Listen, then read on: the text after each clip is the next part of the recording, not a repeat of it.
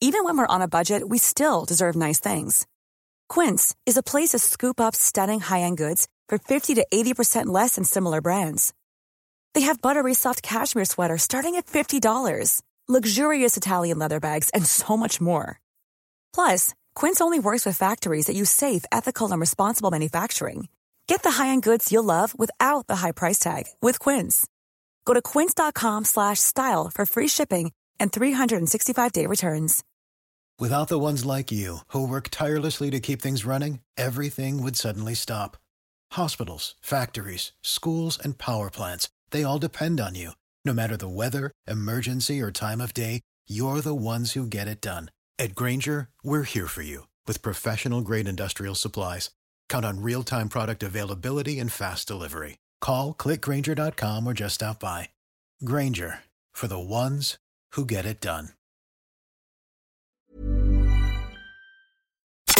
You're listening to C103's Cork Today podcast. Phone and text lines are currently closed. As we welcome you along to the programme, if you have a certain gift voucher uh, for some well known shopping centres, you could be in a bit of a pickle because a warning has gone out uh, because thousands of consumers with gift cards issued by shopping centres all over the country fear that they could lose out after the payments firm that manages the money for them has been shut down by regulators. Now, the biggest shopping centre affected is the Liffey Valley Shopping Centre in Dublin, but closer to home here in Cork, Mahon Point uh, Shopping Centre have both out, had to come out and publicly telling people that they are currently unable to accept gift cards issued for the shopping centre by the shopping centre.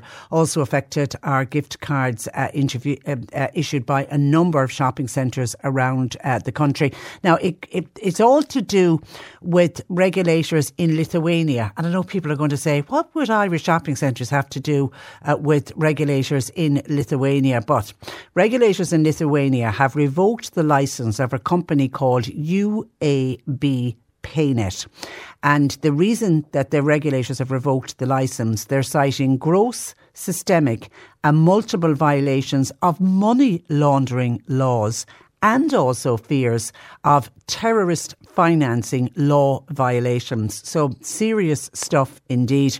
A number of credit unions in this uh, country also use this UAB PayrNet as the issuer of their debit cards, and they've all now been told that they have to make uh, alternative uh, arrangements. But according to the credit union, they haven't got any uh, funds are being held by this particular uh, subsidiary. So, you know, they're, they're not at risk of losing out on money. But anyone who has one of the Irish Shopping Centre gift uh, cards, one of the vouchers, there are real fears now that the customers could lose their money. A notice was issued to customers at Liffey Valley saying, due to circumstances beyond our control, we're currently unable to sell, and that's fine it's good that they're coming out and saying we're not going to sell any more of our gift cards. But they also say they're unable to accept any gift cards that's already been sold by Liffey Valley uh, Shopping uh, Centre. And bear in mind that that particular shopping centre is one of the largest in the country. They've got about 80 stores and 20 restaurants, and they have been selling gift cards from as low as 10 euro. But you could buy a gift card for Liffey Valley up to 1,200 euro, and that's a lot of money. Now, Mahon Point uh, Shopping Centre, they're a large shopping centre as well. They have more than 60 retail sto- stores. They put a post up on their website yesterday, again, similar to Liffey Valley, saying we're unable to sell gift cards and we are also unable to accept them. Now, Mahon Point say at this stage the full implications and the timeline for the resolution are not completely clear. However, they say we're working closely with the gift card provider and exploring every possible avenue to rectify the situation. So fingers crossed that they will get it sorted. And just for now, you can't use your Mahon Point Shopping Centre gift voucher, but hopefully they will get it sorted out. Now, under financial regulations, UAB PayrNet is required to pay money it handles on behalf of consumers into a ring fenced account and it's it, according to regulations it has to be separate to their own accounts and this is a safeguarding rule And if they have done everything right and they have put use this safeguarding rule, it would mean that any of the money that was handed over for gift vouchers will be backed up and will be available then to be paid back to consumers. So we can really hope and pray that that's what this UAB PayrNet were uh, doing. And that's actually mandated under EU laws. Now, the central bank said it has been made aware of the revoked, the, the of the license being revoked for PayrNet, uh, which was authorised as an e-money insti- institution by the Bank of, of Lithuania and then passported its services into uh, Ireland. The central bank is now engaging with the Bank of Lithuania on the impact of the withdrawal of its licence and obviously any potential impact it's going to have here on Irish consumers. And last week, the Lithuanian Central Bank, which is called the Bank of Lithuania, they revoked the licence.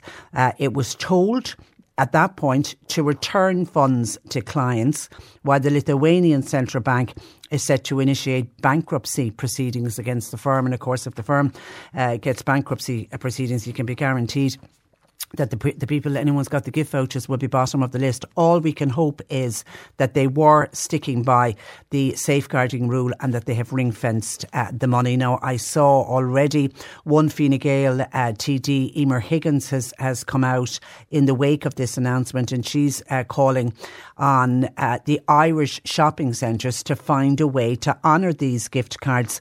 Uh, Emer Higgins said thousands of customers will be inconvenienced uh, by this recent announcement that leaves them unable to spend their gift cards for various retailers around the country. She's calling on the retailers and the shopping centres impacted to immediately find a way to honour existing gift cards.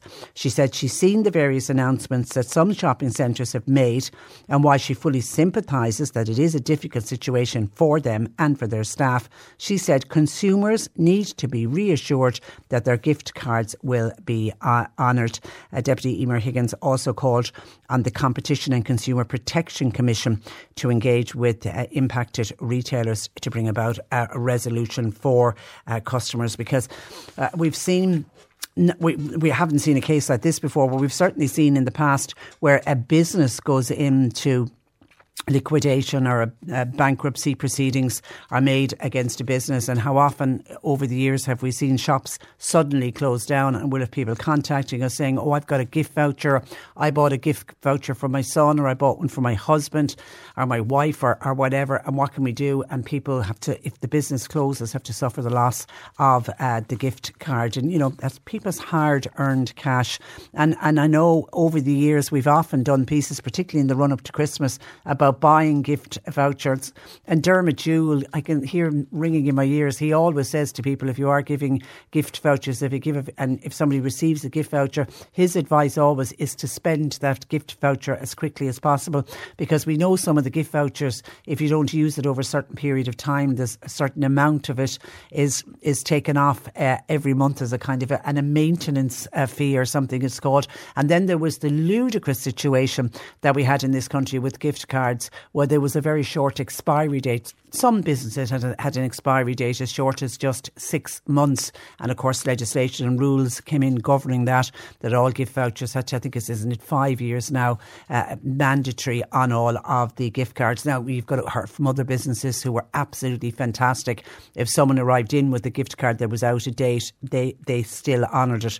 But it wasn't the case for all businesses. But this is a, this is a different one now, and it's, it's sort of outside of the remit of the central bank in that it's to do with the Bank of Lithuania and a company in Lithuania has lost its uh, license, but it is certainly going to cause upset for anyone uh, from what I can see reading through the papers today, Mahon Point Shopping Centre seems to be the only one in Cork. There's others, uh, as I mentioned, around uh, the country, and certainly the biggest one is is uh, Liffey Valley. I don't know if there's any other shopping centres or any other businesses here in the Cork area. No doubt over the coming days we'll hear if there is. But for now, if you do have a Mahon Point Shopping Centre gift card, hang on to it. You certainly won't be spending it today. 0818 103 103. Uh, John Paul's taking your calls. Tony says, Patricia, are Dunnes Stores vouchers affected? No, absolutely not. Nothing to do with the Dunnes Stores uh, vouchers. They're fine. For now, here, it's just the Mahon Point Shopping Centre's gift vouchers. Somebody saying, Patricia, have you more tickets for the Menopause Summit? I do. Today is my final day. I have a final pair of tickets. I'll give them away a little bit later on. The National Menopause Summit is coming to Cork. They're advocating for change and it's going to happen on Friday, the 20th of October, uh, with a panel of expert speakers. It'll be a packed agenda of knowledge, advice, and support in the National Menopause Summit. If you want to find out more about it, you can go to their website where you can also get tickets, the National Menopause Summit.com, and we'll have a pair of balcony tickets uh, to give away again today, our final pair, and we'll do that uh, later on on the programme. And a listener has been on to say that a wedding ring was found in Anne's Grove Gardens, the beautiful Anne's Grove Gardens in Castletownroche. Now, it was found about two months ago, and on the day it was found, it, it, it, was described as being in bad condition. The actual ring itself is fine once it got cleaned up, but it could have been there for a while, a bit weather beaten uh, more than anything else. Anyway, uh, the person who found it decided to take it into the jewellers in Mallow just to see, you know, get it cleaned up and find out what they could about it. And it's described as a Titan wedding ring, and it has a date engraved on the inside, the 3rd of the 6th uh, 17. So somebody got married on the 3rd of June 2017. If so, did you lose your wedding ring? And were you in Anne's Grove Gardens? As I say, it was found about two months ago, but because of the condition it was in, the person who found it doesn't know how long it was actually lying there. It could have been there for uh, weeks. It could have been there for uh, months. We've actually put a picture of it up on our Facebook page, and we have the contact details for the person who found it. It would be nice to get this wedding ring back to the person who uh, lost it. So if you know somebody who lost a Titan wedding ring in Annes Grove Gardens in Castletownroche in recent months, then can you contact us, please, here at the radio 0818 103 103. Uh, John Paul has all of the contact details. And then a listener has been on uh, to us to say, just wondering, can anybody help? I bought a Jack O'Patsy sugar bowl online. I bought it about three weeks ago. Now, the money's been taken from my account, but I still haven't received the Jack O'Patsy sugar bowl. I've messaged them twice on Facebook. I've messaged them on Instagram. I'm not getting any response. And when I Google their phone number, it comes up and says it's out of service. Anybody else got a contact detail or how our listener can get through to uh, Jack O'Patsy, which is based in Youghal, isn't it? Do they have a shop in Youghal? Does the shop open? They're, I know they're on Main Street. I used to be. They're still on Main Street in Youghal. Does anybody know how do you get through to Jack O'Patsy Irish Pottery, which I, am a fan of? I love that blue and green or the plain blue uh, pottery with the swirl on it. It's uh, it's absolutely gorgeous. Anyway, can anybody help our listener trying to get through to Jack O'Patsy? Purchased an item three weeks ago and still hasn't arrived. Email Patricia now with your story or comment. Cork today at c103.ie.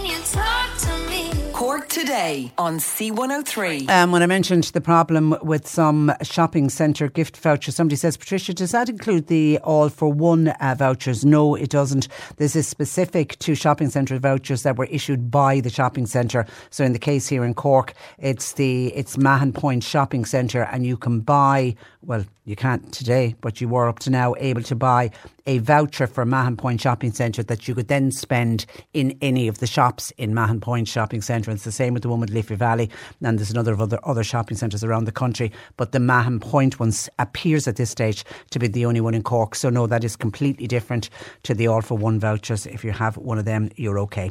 0818 103 103. Now, Anne Hurley in Charleville is very well known to our listeners as she has shared shared her cancer journey with us since she was first diagnosed with ovarian cancer back in 2014. At the weekend, she put up a social media post raising an issue that I feel is starting to affect another a number of other people. So we decided to ask uh, the wonderful Anne Hurley uh, to join us. Good morning to Anne. Good morning, Patricia. Um, you're welcome to the programme. Now, firstly, um, I know on your social media post you just described it as being a loved one. Are you saying who this happened to? Hubby and son. Hobby and son. Okay. Yeah. The wonder, the wonderful PJ who who, yes. who, you often reference. Yes. Okay. The problem, uh, and and we'll get to the outcome in a minute, but let's talk about the problem first. uh, PJ uh, struggling to access a GP in your hometown of Charleville. What That's happened? right. What happened? He was with the GP for 32 years, and the GP retired, so the surgery was taken over by another GP. Now, I contacted Nora Heffernan, who is the coordinator of the primary healthcare centres in the Cork area, and the good news for medical card holders is they were all allocated a GP over in the primary healthcare centre, so they're fine. But private patients are at the discretion of the new GP. Now, unfortunately, uh, what would you say? They just didn't have room for PJ or my son or hundreds of more in the Okay, area. yeah, it wasn't that they took a look at PJ and decided No, we didn't want to take you on as a patient. It's No. just literally their list is full. Exactly. Yeah. Okay, so that left you with uh, where you thought PJ was going and your son were going. They weren't going. They so, weren't so going. you then tried to access a GP practice outside of Charleville. I did. I tried Buttevant, Mallow, Kilmallock, Ballingarry, um, Newmarket, Kilfinane, Bruff. I'm trying to think. it was all within a 20 mile radius, and all their lists are full. And what did you literally ring all those GP practices? Yes, and um, Newcastle West as well. I said you can't have people without a GP. You know, as a point of reference, if they ever had to go into hospital, they'll need continuity when they come home. Yeah. So eventually, yesterday, I got a GP for them in uh, Adare. And was that based on you ringing again? Yes, yes, yes. And okay, the, the, the doctor that retired, it was two doctors, wasn't it, in the one practice? Am I Yes, right in that? Okay. yes, yeah. How many patients, do you know how many patients collectively they, they, they had? I'm not sure. I, I I was talking to the nurse the other day because I have to get my bloods done regularly there, and she was saying that the new doctor has taken on is it thirteen or fourteen hundred patients. So, And ha- so have two doctors only been replaced by one doctor? Is that the problem? No, there are two. There are three doctors there now in the primary healthcare centre, but the three are working as separate entities. But all of their lists are full. Yes. So how So you- many other people do you reckon are scrambling like like you've well, been scrambling? listen, well, on the social media, plus meeting them in town, there are hundreds. And people with children as well, you know, private patients, they can't get anywhere. Uh, friends that I know have rang everywhere. So yesterday, when I finally got a place in Adare, I contacted more people and went on social media, hoping that maybe they might get Adare. So that, that poor GP now is going to be his his list his list will be filled fairly quick. fairly quick, fairly quick. Now I know we can be seen as well as far away as Castlegregory How far is ah how far? how, how, as, as the crow flies, how far is that from Charleville? Well, I suppose if you went through the fields, you'd get there in about two and a half hours. Oh, But uh, driving about two and a half hours, yeah. That's crazy. That is just great. And if someone decides in the morning, or if somebody gets a job in the Charleville area in the morning and decides to move a family lock, stock and barrel, which would be great for the town, and Yeah. if they managed to be able to find a house and get the kids into school, you're telling me they wouldn't be able to sign up to a GP practice? If they're private patients, no. But if they're medical card holders, if they're refused by, this is what I was told yesterday now from the coordinator. If you're a medical card holder and you've been refused by three GPs due to their list being full, you contact the HSE and they will get you a GP. Now, it mightn't be in the area where you live, but the, you will be allocated a You GP. do, yeah. I've heard of that. We we Yeah. have we have heard of that happening in the past when we've had somebody on a medical card trying to get a doctor, and that that has I, I can confirm that that does happen. But I'm I'm thinking of the people with that. Fine if you're fine and healthy and you don't need a doctor, but we all need doctors at some stage. I mean, what do, literally what do you do if you don't have a doctor and you get you- sick?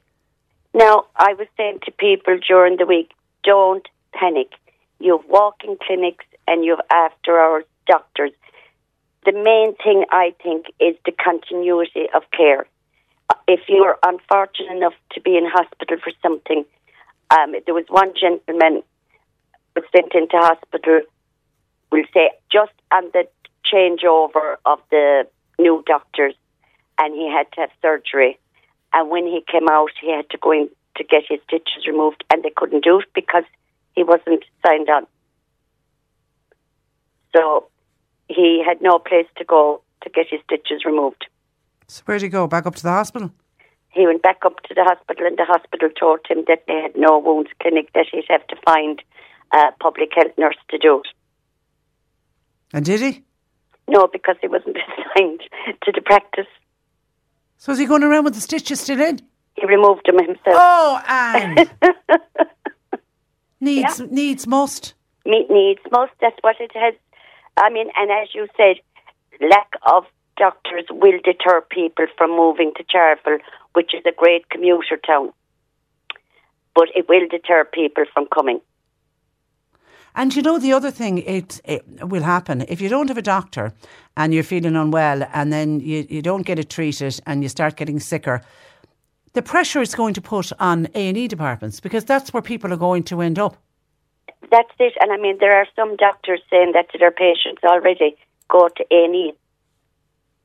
Now, that really maddens me when I hear stories like that because you have people in A&E that are really ill and you have patient, patients that could be treated in primary, which means your first port of call.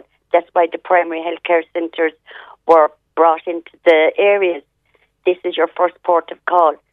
Now they're told to go to A&E.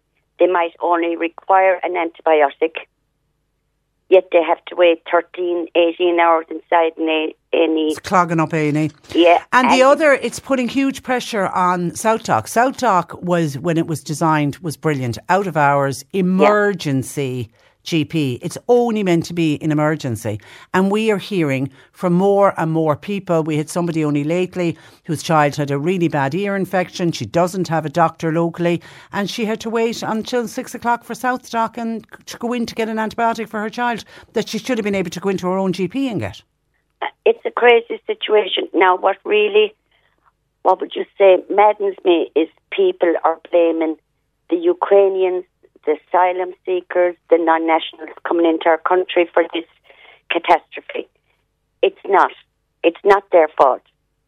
The government invited them in, the government provided medical care for them, as they're entitled to as well, as we would be entitled to if we went to any other European country it's the government and the health system. Well, We don't have enough GPs. We and. And, and we've been talking about this for years. We've been talking about that there was a problem coming down the tracks as GPs were retiring. Uh, enough young doctors, uh, for whatever reason, don't want to get into uh, becoming GP practices. I know the last time we got on to, it was either the Irish Medical Council or the Irish Council of General Practitioners, they're going overseas trying to recruit GPs uh, to come into this country. I heard of a husband and wife team, for example, from South Africa up the country, but they've got to t- do two years under the supervision of a GP.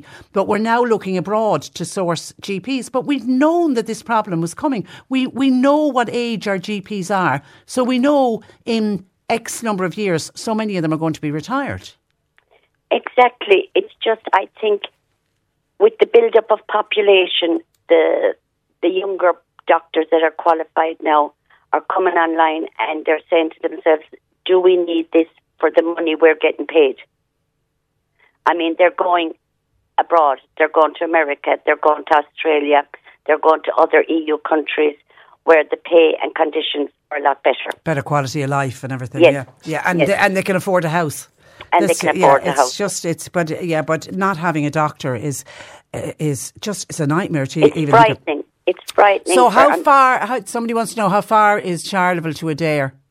About twenty miles. All right, okay, it's not too bad. It's still, it's still okay, but at least he's got sorted. And um, and you raised it also. Did you raise it with um, your local TD, Michael Moynihan? I did. I got on to his page to get his email, so I Yeah. got the Oireachtas email uh, address.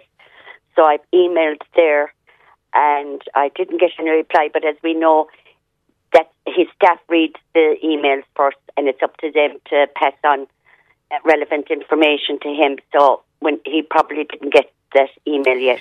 Yeah, it'll be uh, from from what you're saying. You, you definitely need at least one more GP based out of Charleville. I think for if for maybe twelve months, if they could put in two locums till the situation Yeah. became calmer.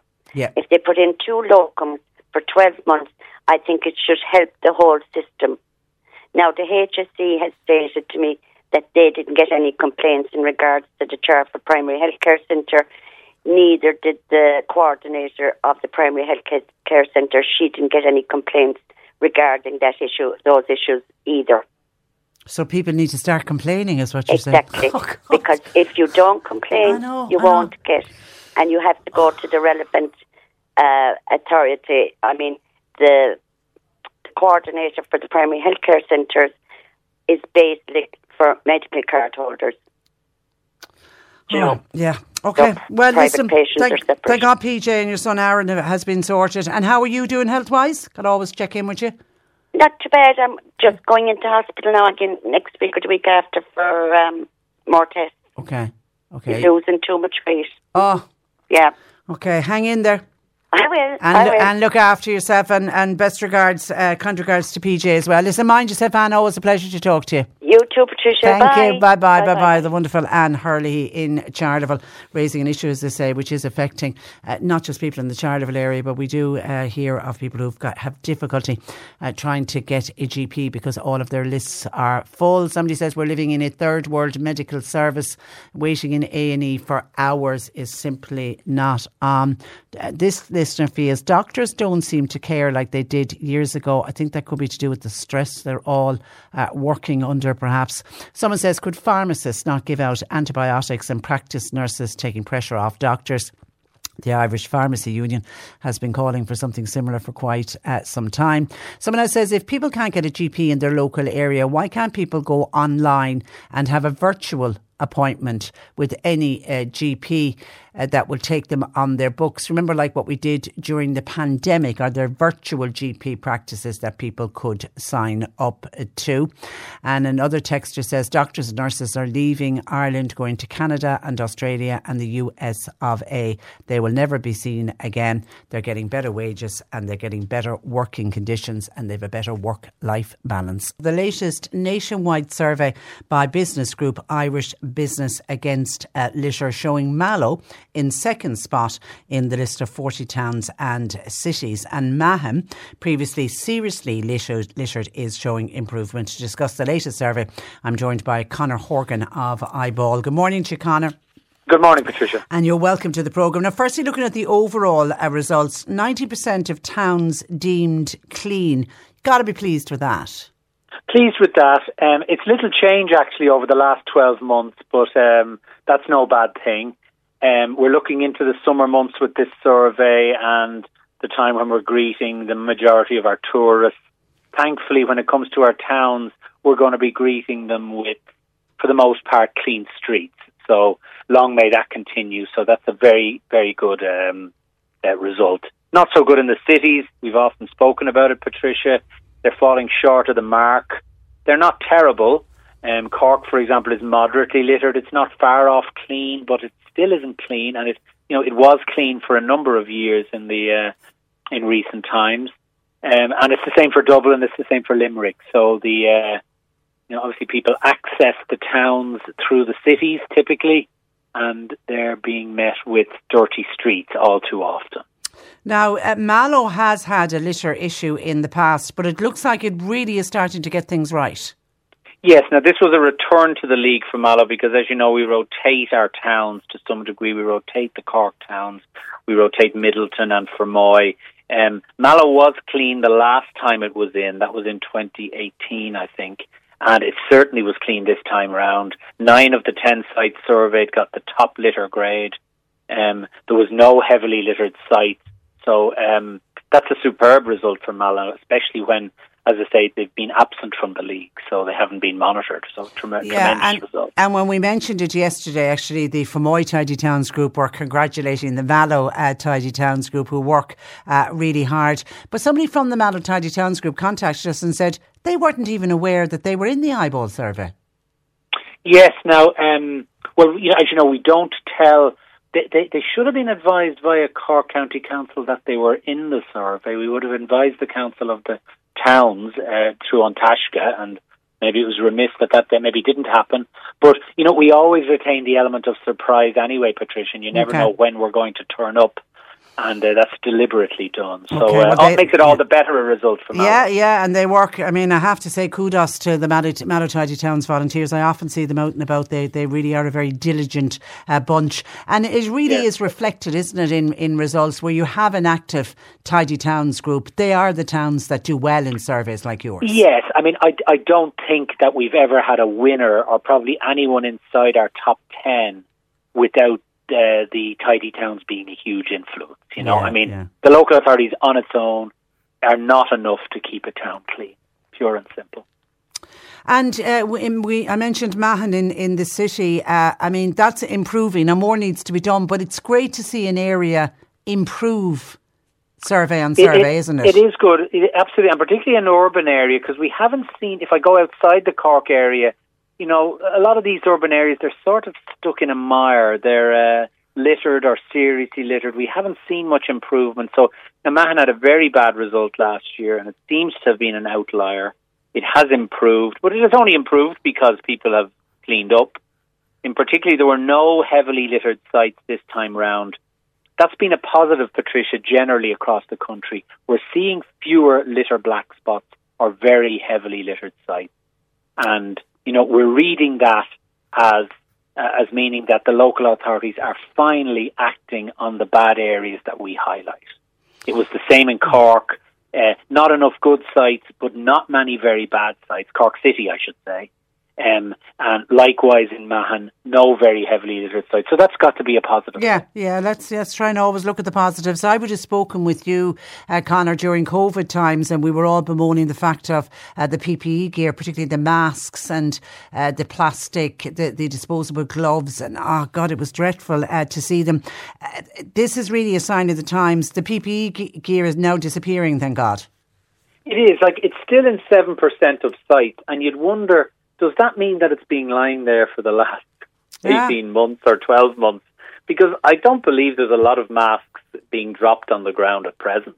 Yeah, But yeah. uh, so that's maybe the remnants of COVID. Um, uh, we're still seeing uh, alcohol cans and bottles at a higher level than before COVID, and and coffee cups certainly they remain a big problem. So I think we have seen a shift in behaviour where people are consuming outdoors. That's probably here to stay, and it inevitably brings litter with it. It's frustrating, Conor, to see things like drink cans or bottles being dumped when they are so easily recycled. Yes, I suppose it's. I mean, the recycling is one thing, but I suppose if you have a, a you know a group of revelers out and they're Ah, drinking in a park, I suppose it's the last thing on their minds, really. Yeah, And yeah, I'd be more, I'd be actually more upset with the coffee cup yeah. That, um, and we've spoken about this before, Patricia, but you know, we uh, we're just not seeing people refilling their coffee cup. I mean, I, every day I go to my coffee shop and I and I, there's a total absence of people bringing along their coffee cup. Everyone's buying disposable ones, even when it's clear by their pattern that they could easily be bringing. You know, it's the same people every day, maybe retired people. You're thinking, why don't they bring along the cup? Um, yeah, I had and, uh, relatives um, or last year home from Australia, and um, everywhere you go in Australia, to, and they're big into getting their, their coffees, particularly in the Melbourne area, going out for coffees. Keep cups are just the order of the day. Everyone just brings their Yeah, keep cup you with them, and they actually commented on the fact that they couldn't believe that there were so few people using keep cups.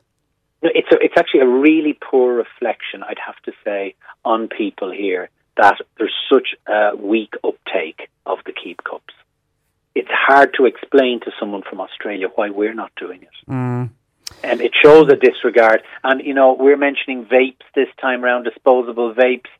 They're you know part of the same story that there is refillable vapes, of course, but the added convenience of the disposable vapes means we're seeing more and more of them, and they're very harmful. They're they're a battery. There's a battery in them, of course, and I'm sure people would most people think twice before throwing a battery on the ground. They're Yeah. quite aware of how toxic it is, but that's exactly what's happening with these disposable vapes.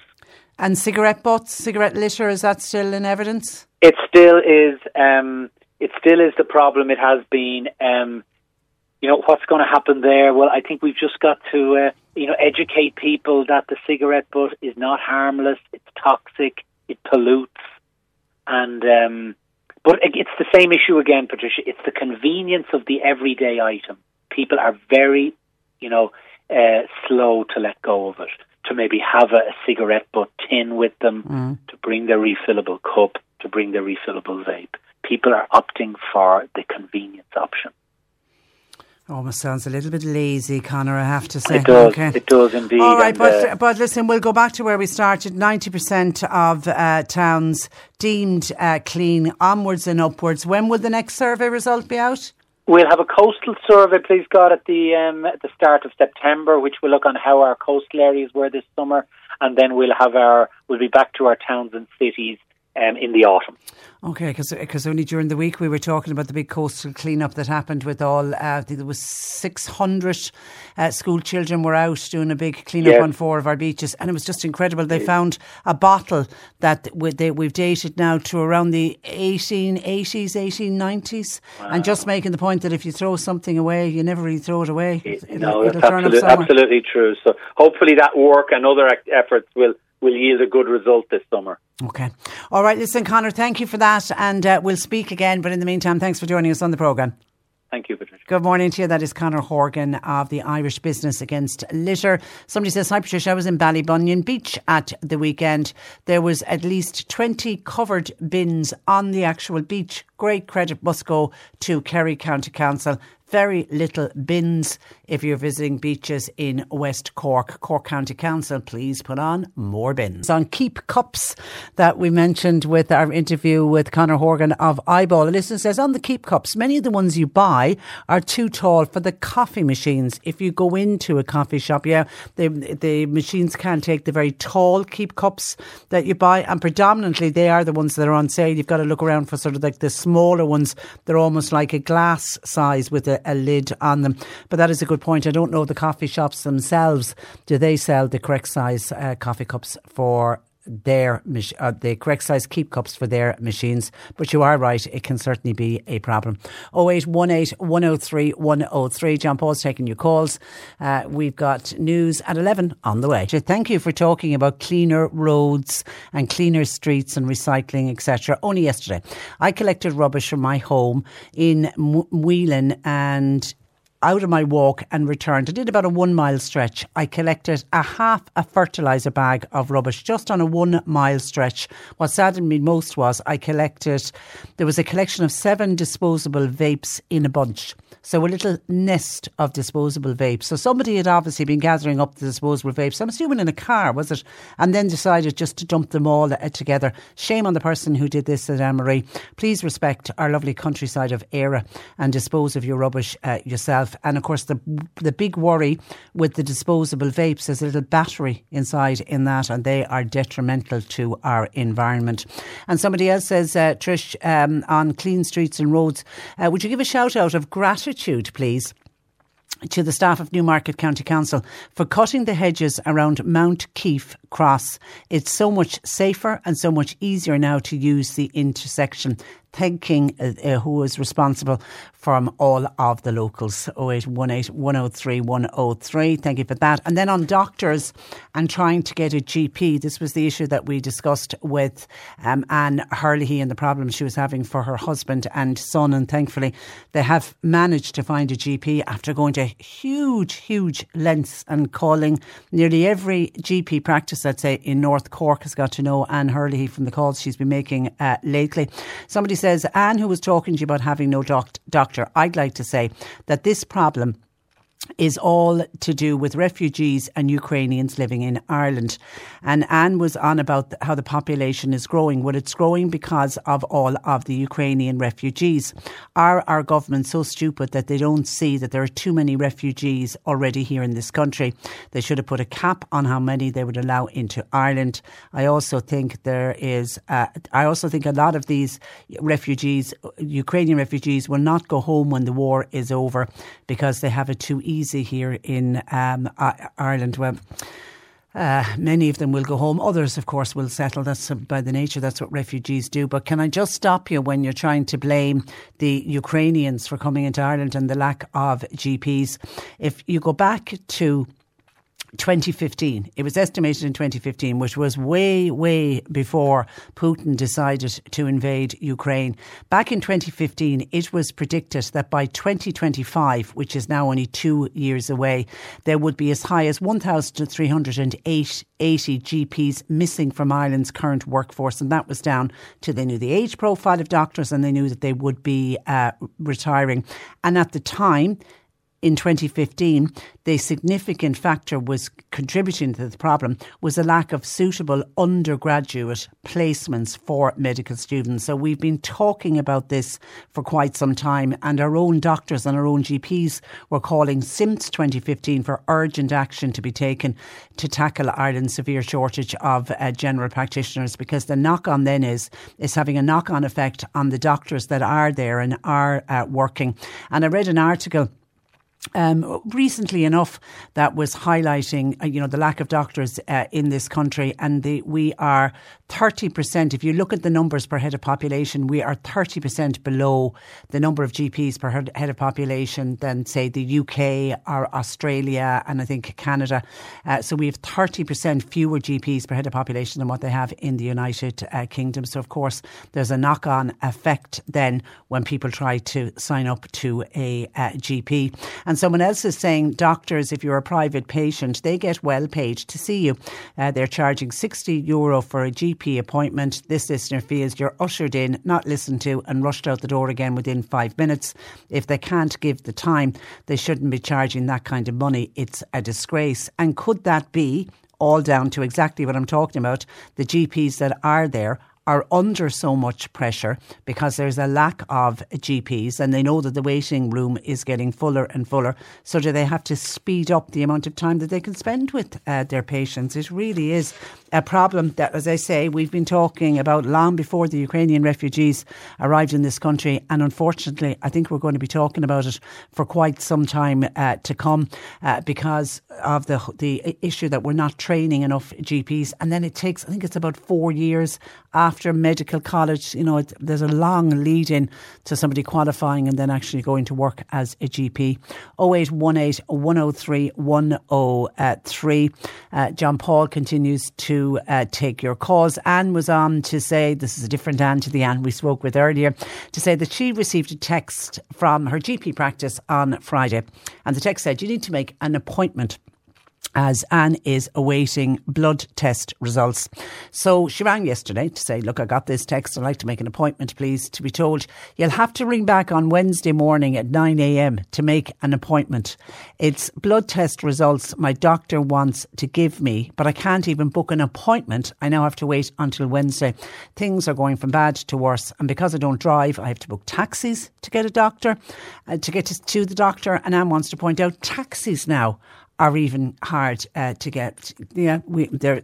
I'm constantly hearing about people having difficulty getting getting uh, tax taxis. I won't even get into taxis at night because obviously there's not so many working at night now. But even during the day, some people say they're struggling to get uh, taxis. But that's that's a new one for me, and that you ring to make an appointment to be told you have to ring on another day on a special day to make an appointment particularly when they sent you out the text saying, please contact us to make an appointment, not making any sense at all. 0818 103 103. And Mary has been on about what's going on in RTE, and that issue, can I say, is just all over the papers again. Uh, this whole issue around Ryan Tubridy and the secret payments, it's certainly, while RTE and the executives might want this to go away, it certainly isn't going away. Uh, Mary says, um, uh, hi, Patricia, re RTE People need to spare a thought for Ryan Tubridy's mental health state during this feeding frenzy. I think it's shocking to see his former colleagues circling like vultures, all to save their own blushes. And a public and a public free for all to say anything they want on radio phone ins. The Public Accounts Committee will do well to remember the very costly Angela Kerins case when politicians' grandstanding to get headlines on the 6 1 News has still not been sorted out in the courts. It seems RTE were legally contracted to pay the Renault fees to Ryan Tubridy. When Pat Kenny uh, was in RTE at one point in time, he was the highest paid. He was on just under a million euro a year. It was 950,000 uh, euro. That was back in 2008. Nobody batted an eye at the time, says Mary. The amount involved is not massive in this case. So a bit of perspective here, please. And please remember that nobody died, says uh, Mary. And I, I was chatting with somebody yesterday where I did make that point where I was wondering what Ryan Tubridy is going through at the moment. Or the person I was talking to is another person in radio who didn't have a lot of sympathy, I have to say, for Ryan Tubridy. But I would worry about from the human side of it. It can't be easy for him because no doubt he's hearing everything that's been said on the radio and and I take it he's reading the papers. Hopefully he's not going anywhere near social media, but he really is being attacked at the moment. 0818 103 103. John Paul taking your calls. C103 Jobs.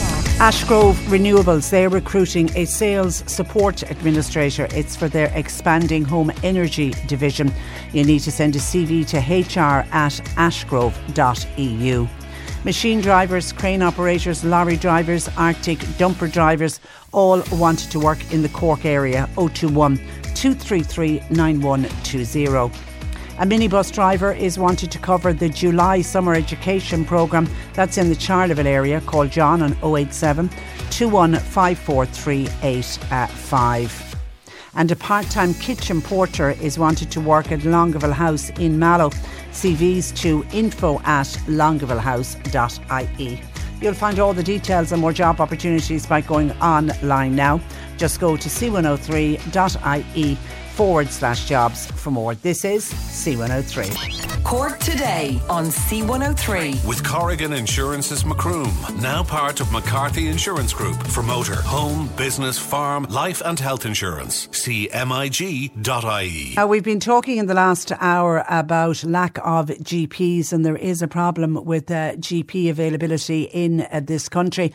There are also fears in the Fermoy area that they, they could lose out on their South Dock service and this is due to a lack of replacement staff. Local Fianna Fáil Councillor Deirdre O'Brien has contacted the programme about a meeting of all SouthDoc staff which I'm told is due to be held, I believe, tomorrow or is it today? Good morning to you, Deirdre. Good morning, Patricia. Uh, when is this meeting to happen? Yeah, it's supposed to happen tomorrow at four o'clock in Fermoy and five thirty with the Mallow staff. So there's two different um, meetings, um, as I say, with staff. And but, what do you believe this meeting is about? Oh, I think we've reached, like, we've been shouting for a long time on the uh, threatened closure of Fermoy, but this is definitely the reducing down of the hours. The service is going to reduce down to closure at, at 10 o'clock at night. But, like, I always feel you start reducing down and, and you know, gets less and less, eventually probably be gone.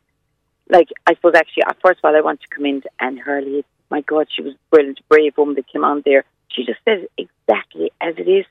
I've been proactive in, in raising this and I've raised my own living health in Mitchelstown in recent times because I'm getting it from the people on the ground.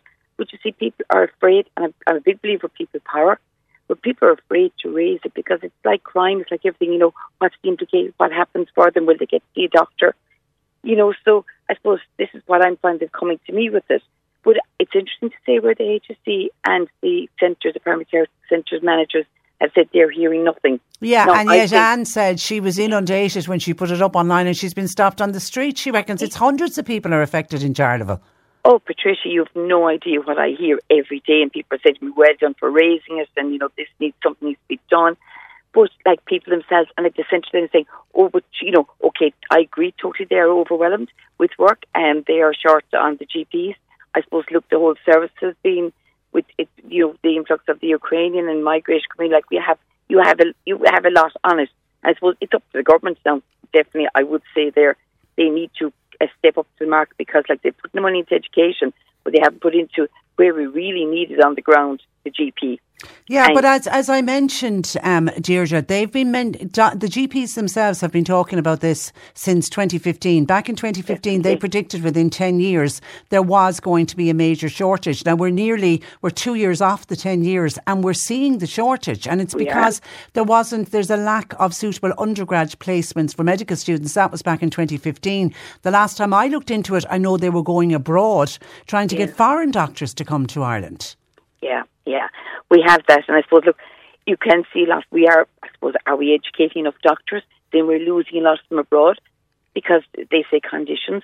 But so make it attractive for them here, because a lot of people actually abroad want to come home. Like you know, life in Ireland is good, and they want to be with their family for support, that kind of thing. But look, and I, I don't want them going abroad if they're look, furthering their education or gaining experience. But like we have to encourage them back as well. Mm. And as you say, look, our foreign doctors as well. Yes, you know, we, we're at a crisis this stage because, you know, we're getting to a stage now where GPs are doing shorter hours. They're doing their clothes. They, look, we talk to my own area, like six, the GP living head close at four o'clock. You get to see the SouthDoc opens at six. People are going to SouthDoc and they're literally saying they're they're so relieved to get to see a GP that they can't get one in their own living health centre. But And that wasn't what SouthDoc was put in No, place for. That's right, exactly. To the out service. You know, Emergency. Yeah, Emer- it. emergency. Yeah, but they're actually having to see this is what's going on now. And if you don't have SouthDoc, they're going to A and E. And you can see an example actually is Limerick. Limerick um, reduced services in Nenagh Newcastle West and um, Limerick. Uh, sorry, they, they, and it's chaotic in Limerick. Yeah. Um, yeah, in the A&E, chaotic. And, you know, so that's what's going to happen here. And we are at chaos as it is, like, because we don't have a full um, ambulance service. It's like the ambulance service is totally over, um, I'd say, worked. Then you have your A&E, like the crowds, like, you know, you're, you're like people going to A&E now for minor ailments. Because And, they uh, can't see a GP. That's it. That's it. And like, you know, I have to agree. My colleague there, Councillor William O'Leary, said, you know, let the pharmacist dispense. And he's so right because, like, I suppose, you know, sometimes you are ringing the GP and you're literally have a sore throat or something and you know yourself an antibiotic will sort this. You'll get over the phone. So, like, what's the difference? At least you go to the pharmacist. They look at you, they see you. You know what I mean? Like, I just feel, and look, a lot of times, you know, you can be taking the over counter medications and you just won't nip it, you know, so you need to get your antibiotic. But like, let the pharmacist because you're you're trying to get to GP to get that. Like, you're waiting for an hour before you get a call answered. You know, then you're waiting for the GP to come back to you. So there's probably hours gone before you actually pick up your antibiotic anyway. Yeah, you know? and another big bugbear with me, and I've spoken with the Irish uh, Pharmacy Union about this because we've got drug shortages. Uh, So if you get a prescription from the doctor and you go into the pharmacy and that particular drug isn't available, now the pharmacy straight away knows the substitute that can be used, but they can't give you the substitute without going back to the GP who has to reissue a new prescription, and that's that's a ludicrous situation. The G, this the pharmacy knows has it on the shelf and could hand it to you, and that's putting additional pressure on a GP service that's already working flat out. you have said it there in a nutshell. Exactly, Patricia. Like there needs to be a little bit of logic here somewhere along the way. There's no one. There's no one getting to the crux of the problem. You know, we're going to, like you're going to get to a stage now. This all happen, and you can't reverse it. Mm. So, like, and I suppose I've been shouting about this. Like, this all kind of really originated during COVID. I suppose really with this other, and I think a lot of things have come from COVID that have actually made people realise maybe you know with jobs and that it's like there's a life balance, but at the same time, services have to be there. You know, I, like it's it's really Okay, going, okay, like, people the- are going to uh, die here. Uh, and back to back to SouthDoc and Fermoy and this meeting that's happening. Is it tomorrow or today? Tomorrow, tomorrow Wednesday. Wednesday. It's Wednesday. Yeah. Okay.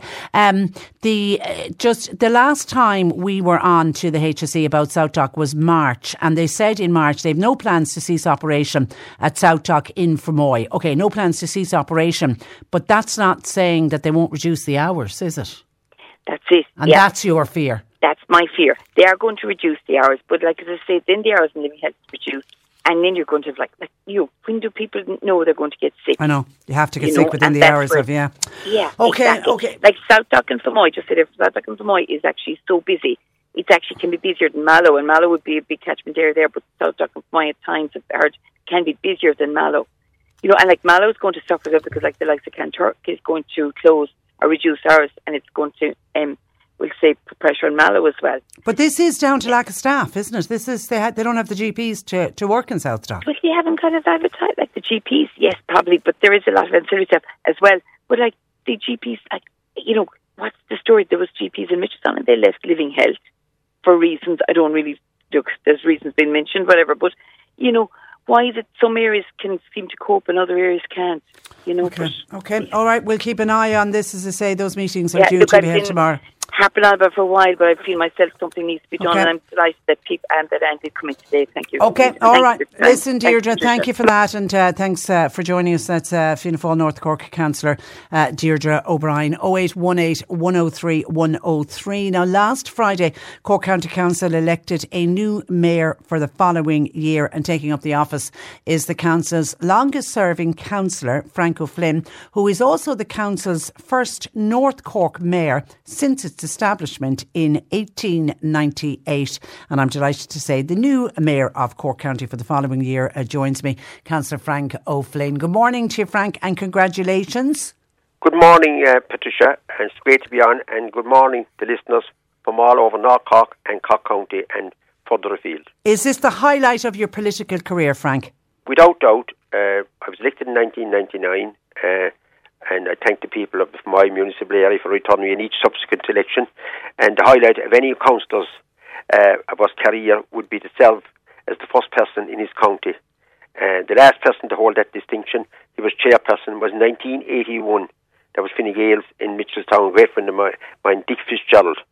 Um, so I'm the first uh, Fianna Fáil person, and I'm the first person to hold the position of mayor because we changed that eight or nine years ago in the in the new changes Yeah. in, new- in local government.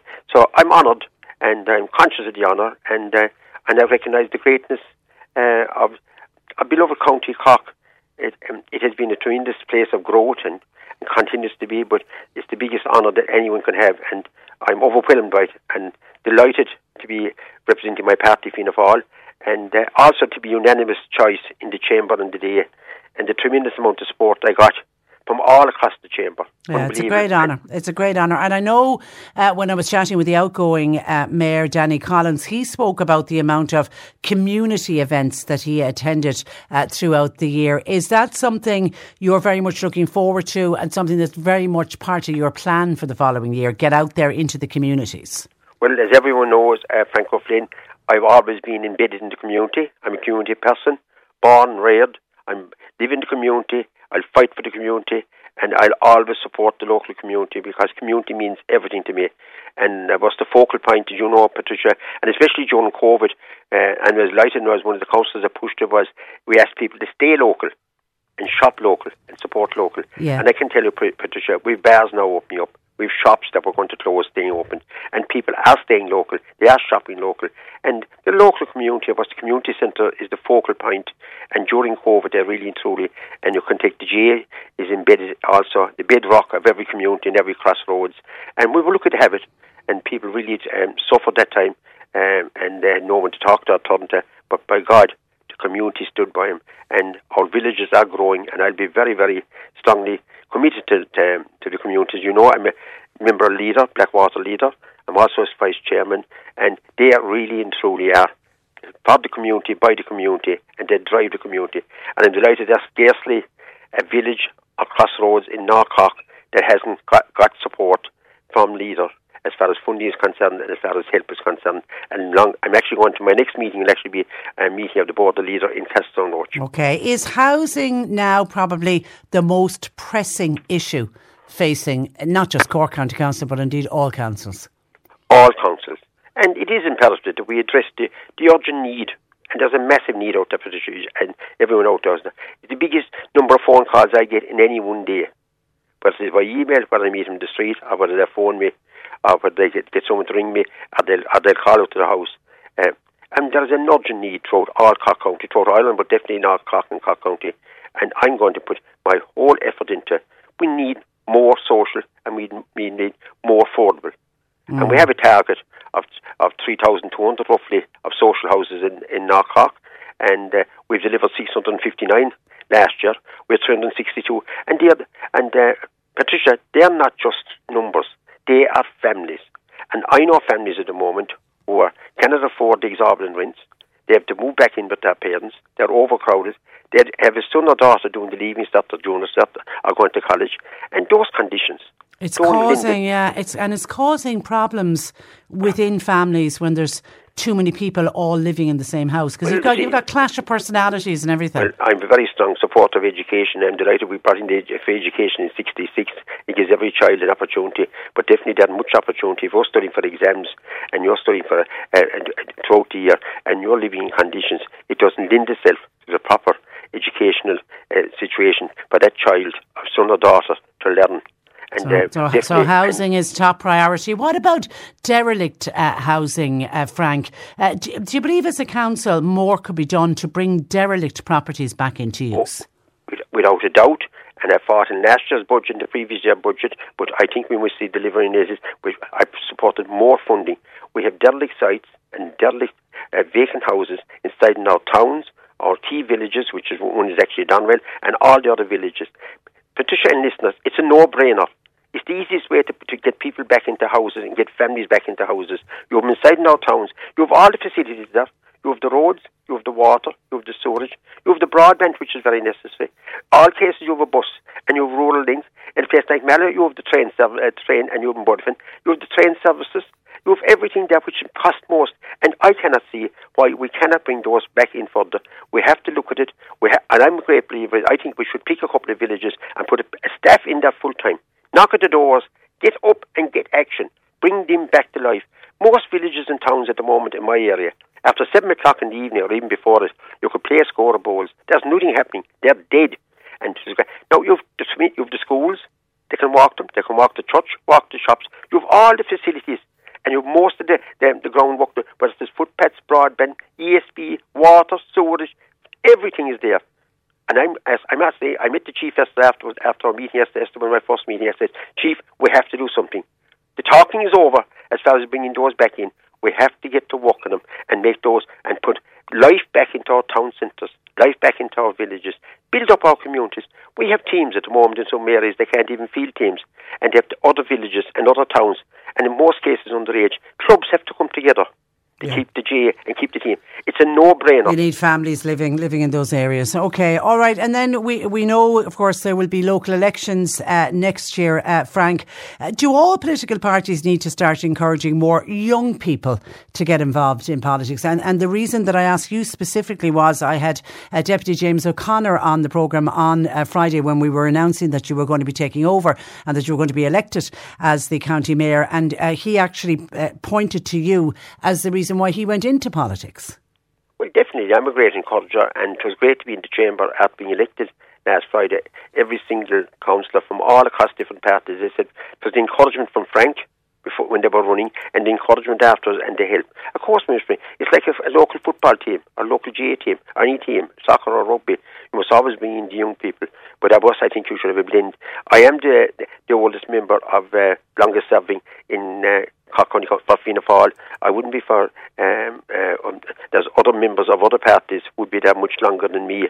Okay, But you're the longest. Yeah, you're the, actually, I should have said that in the in, in the introduction. You're the longest uh, for Fianna Fáil, and you're also the first to be elected for Fianna Fáil. Even though uh, Councillor Ian Doyle has pointed out that he, you're not the first North Cork mayor because Oh, he no. did take over uh, from Christopher O'Sullivan. But I suppose what I was intimating, where you're the first to be elected, you're the first Well, North um, Cork. no, what, what, what I said was, I said the Ian, I said in the is that uh, Ian Doyle uh, uh, came in when Christopher was appointed, Yeah. uh, uh, and um, and he did a tremendous job. It represented the, until during COVID, and it was very difficult. But what I'm saying, I'm the first Fianna Fáil from, the, from my municipal area that would take in from my Mitchelstown, Okay, Donwell, and area, also the okay. villages. I the last person, as out. I said, that was there was 42, 43 years ago. Okay. Was Dick Fitzgerald. Uh, uh, he was the local shop in Mitchelstown Broadway. I always called that when I was working in Dairygold. We had a great friendship, and I always enjoyed, and we always spoke about the council. So I, I never thought that whenever we meet in Dick most days in his shop, that I one day I would uh, hold the medal mantle of mayor, or, or he was Well chairperson. So we changed that in nine years ago. The so I am actually the first. The Okay. first from the for my Municipal district. Okay. And so back to my last question, the, the, the question about is it getting more difficult to get young people involved in politics? Well, it is, and I know other parties find it difficult to. The big problem here is the time it takes. My, um, uh, I was up this morning at quarter to seven. Uh, last night I went to bed at quarter to one. You can get calls from early morning to late at night, and it's not a five day week. You get calls Christmas Day. Saturday and Sunday are the same. Well, I'm used to hard work, so I'd, but um, this thing of closing down the phone at five o'clock in the evening, Patricia. And switching I off. would, but a, coun- uh, a councillor's work is never finished. We're always readily, readily available, especially since the email came in, and course since the mobile phone, as um, someone said on, on Friday, Frank O'Flynn, he never leaves the phone off the hook. And that's, that's the, I give a good, a good service. I'm always there. I'll always get back to people, and I'm going to continue giving that. I mightn't be always suc successful. We can't succeed in everything, but by God, Councillor Frank O'Flynn as mayor will continue to work hard on behalf of the people of my area, and, tr- and I'm going to be a mayor for all of County Cork. Okay, listen, enjoy the year, uh, Frank, and thank you very much for taking Can I time out just say to talk to something on uh, SouthDoc? Cause Oh, I you can, yeah, yeah, um, at the last meeting, and uh, my colleague was on there earlier. I had a motion down uh, last Monday week, uh, the 19th of June. That was the meeting in Mallow. And uh, I raised this, this situation. I had a meeting down for earlier, and I got commitment from the minister in writing that there was he was given commitment that he would hold the SouthDoc Basin Fermoy, which covers a very large area. But um, the base is grand with the service. We're Yeah, but could they cut the hours? I they're mean, talking. They're talking about after ten o'clock at night. Yeah. You ring an ambulance in this day and age. Yeah. Patricia and listeners. and are you talking- are you aware of this meeting tomorrow? there is a meeting tomorrow Yeah. night, and I will bring it up today. And I've also been on to the minister's office, and, and, and we've written to the And the minister. Because the last time we were writing letters, and it was the minister gave us the commitment that SouthDoc Base was to stay in Fermoy long term here. I know, and you know, and everyone knows. I'm not going to pull the wood over anyone's eyes. They're talking about putting Mallow and Fermoy into Nor- in, in, moving in near the city. That's it. Up uh, near up the old Sarsfields Court, they're going to close by stealth. They're saying that there aren't doctors available. You're talking here about the health of the community. You people don't just don't get sick from from six o'clock in the evening. The doctors close at five. From five o'clock in the evening till ten. We have a tremendous service. We have tremendous staff. We have the drivers there, but also we have tremendous doctors who work there. And I cannot see for the life of me that they cannot advertise and get doctors put in position. Because you're talking about the health of a community. I'm not going to take this line down, and the people from mine are not going to take it down. You're covering. How in the name of God can you ring an ambulance after 10 o'clock? The ambulance service now know quite a lot of the drivers. They can and go up to um, A&E or someone, it calls from not Long, down as far as Bridge, all the way over as far as Doon and Arden. They go, up to Cork City at 2 and 3 o'clock in the morning and lie about maybe for 2, 3, 4 or 6 hours. We're talking about the health of the community. I'm going to fight tooth and nail is this. We have it in the service and Fermoy it's very accessible. We have great staff and we have good doctors, the ones that, the ones that are working there. And I cannot see for me that they cannot put a system in place. I think there's 20 doctors around Fermoy in North Cork that could service that, and there's also locums that come out. And I cannot see. We have to keep the service. We have to keep it Fermoy. We have to keep it there for the people in North Cork. It serves Waterford, Tipperary, Tipper, and yeah, it's and a big catchment area. It's a big catchment area. Okay. It's as big as Um, Limerick City and County put together. That is North Cork. Okay, I'm over on time. Uh, Frank, once again, congratulations on your election as Mayor and thank you for joining us Thank you, today. Patricia. Good Thank you. morning to you. That is the Mayor of uh, Cork County, Councillor Frank O'Flynn. 0818 103 103. And uh, the listener has been back about the Jack O'Patsy sugar bowl that she bought online and was having difficulty getting through. She's just received uh, an update. The owner actually rang and the sugar bowl has been sent out today. There seemingly was a delay with them being made. So all is good with the world of Jack O'Patsy. Thank you for that. Now, two Cork cousins have developed a compostable PPE apron in order to reduce plastic usage within the healthcare industry. Dr. Mary O'Riordan, along with her cousin Lisa, have set up a startup company called Happy Earth. And Mary joins me uh, with all of the details. Good morning to you, Mary. Good morning, Patricia. And I'm can- delighted to be talking to you. Well, thrilled to be talking to you. Can I just say, I, firstly, I love the name of the company. The Happy is H A P P E. Clever what you've done with the ah. name. So, so, so well done. I see what you're doing there. Now, did the amount of PPE aprons used during COVID, did that spring you both into action?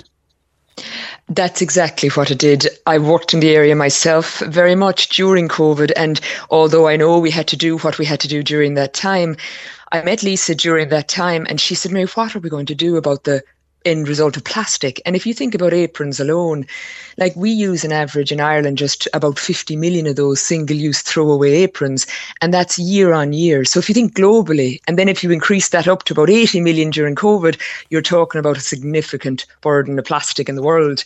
So we said we really need to think about something practical here. And that's where the whole idea came from.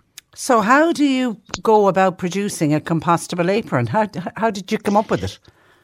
Well, in a way, if, if, the brilliance, I suppose, about something so simple is the fact that we looked at other sectors and we saw, and my brother David was involved in this as well. He was out jogging and, and um, or out running, and he actually um, saw different usage for materials out on land, etc. And we thought, okay, is there a solution in another sector like agriculture?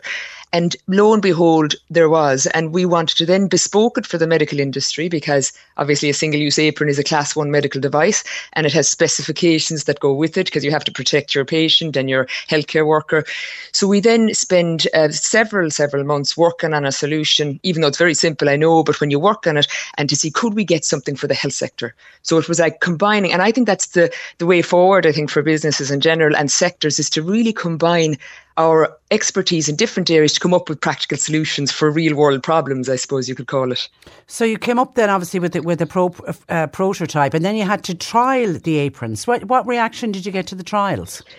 Well, we were blessed, right, because the Health Innovation Hub Ireland um, so we entered the competition, we won it, and we got involved in with the South Infirmary in Cork. So a great shout out there Good. to um, everyone who helped us. And they try, and we tried in Tallaght as well, and up in the up in Donegal and um, a care home facility. And what they found, which was really interesting for us, was number one, it was easy to put on, tearability, all that when it comes off the Danny Centre. But they found it more breathable as well across the board, and they really liked the idea that it was guilt free. That they were saying, okay, this thing is not adding to the plastic landfill that we all are kind of doing something practical on the ground in our daily work that can help, you know, reduce that plastic waste. So they gave us a great start and, and really am delighted to have worked with them particularly, you know. And what are your aprons made from? Uh, it's a uh, it's a bioresin, and that's a, a polymer. It's a use. It's made from a sustainable thistle, actually. Would you believe? Oh. Um, so it's a starch, and you um, create this pellet or bioresin to actually then you you blow mold it then into different shapes. So it's um, it's like low density polyethylene resin, only it's made from a sustainable um, compostable source, a bit like food. Yeah, so yeah. we what what you what you what our aim is then is to take something like that bioresin and you can then put it into your composting and you can then bring it with your food waste. So that's two hospital waste now converted into a, either a fertilizer or a biofuel. And that's Fantastic. the ultimate aim, you see. Fantastic. And how long does a plastic apron take to disintegrate versus what, what will happen to yours?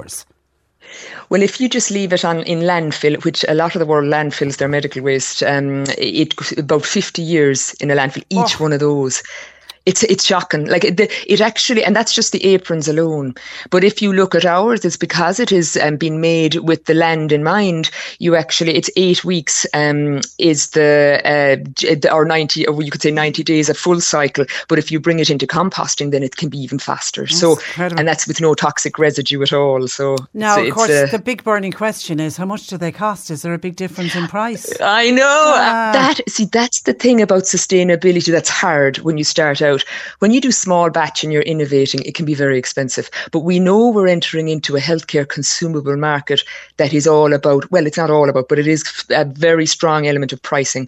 So we've been able to whittle it down to about within 25% of the plastic. So we're still a little bit more, but we're hoping that things like plastics, single use plastics directive, um, that's really strong coming from Europe now, and that they'll be able to sort of see that there's a bridging of the gap for that small amount. And we'll work on it all the the time, getting our volumes up. And the more people that want it, you see, the more volumes and the better Cheaper our price becomes, will be all the time. But 25% of a difference isn't that much, Mary. I thought you were going to well, say be way off the mark. Well, there you go. See, but we worked hard on that now because ultimately, and this is the truth of it, we really want to solve this problem. Yeah. Like when we say about business, we know that you have to have a robust business model in order for it to succeed. But every single apron we remove off a body inside and of a person, I should say, Mm. in a health service, it's another apron gone out of landfill. So that's why we're so driven to solve it. And we've worked really hard with all sorts of suppliers, manufacturers, etc., to try and get this down. And yeah, so so that's why we're hoping that our we'll say the uh, Irish Health Service, etc., can kind of come on board with us and kind of that we could do a sort of a shared pain, shared gain. Um, you kind of model, and we could say, "Listen, we can do this together." It's a very simple change, And you we, know. we've, so been, yeah, we've been good in this country. Like we were the first to introduce the smoking ban. We were one of the first to introduce the the. The, the fee on the plastic bags. You know, we're, we're we're good at doing these things when we get our heads together and decide, yeah, we're going to, and that's that's what we need because ultimately you have to try and convince the healthcare industry to make the change. Exactly. And I think we have, see, we've got, got that spirit of entrepreneurship. We've got that spirit of let's be, because we'd be one of the first in the world. Like nobody has tackled this um, in, in any sort of a real way. So to me, that I think we can do it. Like I think Ireland has that kind of appetite. As you say, the smoking ban, we took it on when we never thought we could. Um, so that's why I get kind of excited about it because I think, okay, this is something, and, and especially if you've all that legislation coming down and policies really strong on the environment, and then to translate that into something very real, very practical, well, I, I, you know, it would be a sort of a, a door opening to other ways of, you know, tackling the climate crisis as well from a healthcare perspective, you know. Yeah, because everybody knows we're using too much plastic, and you know, in, rather than wringing our hands, going, "Oh, what can we do? What can we, what can we do?" You've come up with something practical. Long term, then, Mary, are, are there other products that you you're thinking of producing? Absolutely, because we, we really want to focus on the single items that cannot be reused or recycled because we know that there are many things you can reuse and recycle, and we don't want to stray into that space if there's an alternative. But we're saying for the items, so you'd be thinking of other types of consumables like the head cover, the foot cover, etc., um, and uh, looking at those, and we're already in development for those, and also looking at the waste cycle and also looking to see can we monitor the whole cycle so we can help people assess how much single-use plastic waste that they've taken away also what kind of carbon emissions they've reduced you know and also that they can report that back easily because i know the health service has so many things to do and so many things to report on that we wanted to make that a little easier for them as well. So we can see that yeah we are making a difference that we're not just as you say throwing the hands and going it's overwhelming that we can see little by little by taking tiny pieces we can do this. And that's why i mean we said we'll we'll do this little bit and then others can do other pieces and wherever their sector is but uh, yeah so and, and then of course the waste end as well that's very exciting we're hoping to do some research and development around that whole area about how you make it into a biofuel how you make it then into a, comp- a fertilizer so we can get again in a full cycle way in the circular economy kind of way well done, well done. I, I, I absolutely adore your enthusiasm. Are you working at this full time or are you still working as a doctor? Uh, well, I had to come out actually as a doctor in July last year simply because it's, it was full on, and yeah. but we got great support from. Uh, so I, we're out now into um, great support from Enterprise Ireland, great support from the New Frontiers program in Cork. Actually, the the Rubicon Centre has been fabulous, and also the Accelerate Green program with Resolve Partners and Bord na Móna, um, that's in Tullamore. So we've been absolutely assisted. That's why I know there's an appetite for this, and you know we're kind of of the belief that if we bring ourselves to this project, then others will come to and will assist us in that. So, you know, that's why I suppose we have that spirit of community in this well endeavour, done, you know. Well done. We will watch you and follow your progress uh, with great interest, and we wish you nothing but luck with it, uh, Mary, uh, you, Lisa, and the rest of the gang, because it, it's fantastic uh, what you are hoping uh, to do. So good luck with it, and thanks for joining us on the programme. Thank you so much, Patricia. Thank Good Thank morning to you. Bye bye. That is Dr. Mary uh, O'Riordan of uh, Happy Earth. And actually, they have a great website if you want to check it out. And you can actually see their compostable, compostable uh, apron. It, it, really is terrific. Michael says, How are you doing, Patricia? I'm doing well. Thank you, Michael. That's a fantastic new business idea. Happy Earth and it will do so much for the environment as well. Uh, if I feel, I feel it has worldwide potential, says Michael. Actually, Michael, so do I. But doesn't it just show, says Michael, what an impact one person with a great idea can achieve? Best of luck to Dr. Mary and her team into the future. I think it's a success story for the next uh, generation. So say all of us. Thank you for your WhatsApp, Michael, to 0862 103 103. Going to take a break. We've got news at 12 midday on the way. Cork today on C103. With Corrigan Insurance's Macroom, now part of McCarthy Insurance Group. They don't just talk the talk, they walk the walk. CMIG.ie. Our final pair of tickets to the National Menopause uh, Summit. We have a pair of balcony tickets. Well, the National Menopause Summit is coming to Cork, advocating for change on Friday, the 20th of October. It's described as a landmark event and it will be packed a packed agenda of knowledge, advice, and support. And uh, as we mentioned yesterday and again last week when I gave some of these tickets away, please only enter if it's something you really feel you yourself could benefit from, or you've got a family member that you feel could really benefit from attending, attending the National Menopause Summit. Now, often uh, when people go through the menopause, they talk about mood swings. So today's word that we want you to text or WhatsApp to us is simply the word mood, along with your name and address. So test the word mood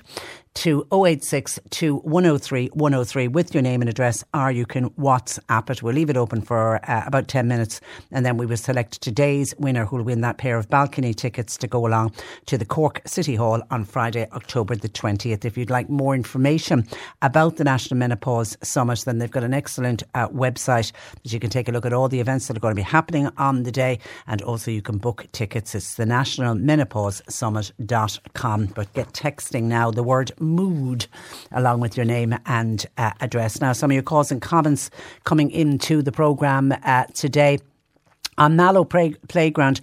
Uh, John Paul says we've received some calls in connection to the resurfacing of the Castle Park Playground in Mallow. Resurfacing work was ongoing and it was due to reopen around the 16th of June. Now, obviously, we're way past, we're coming to the end of June, but a number of listeners have told us that the, the play park in the castle is still closed. And uh, people are saying, when can we find out? When is going to be the opening of it? And we've got on to Cork County Council and we are awaiting an issue.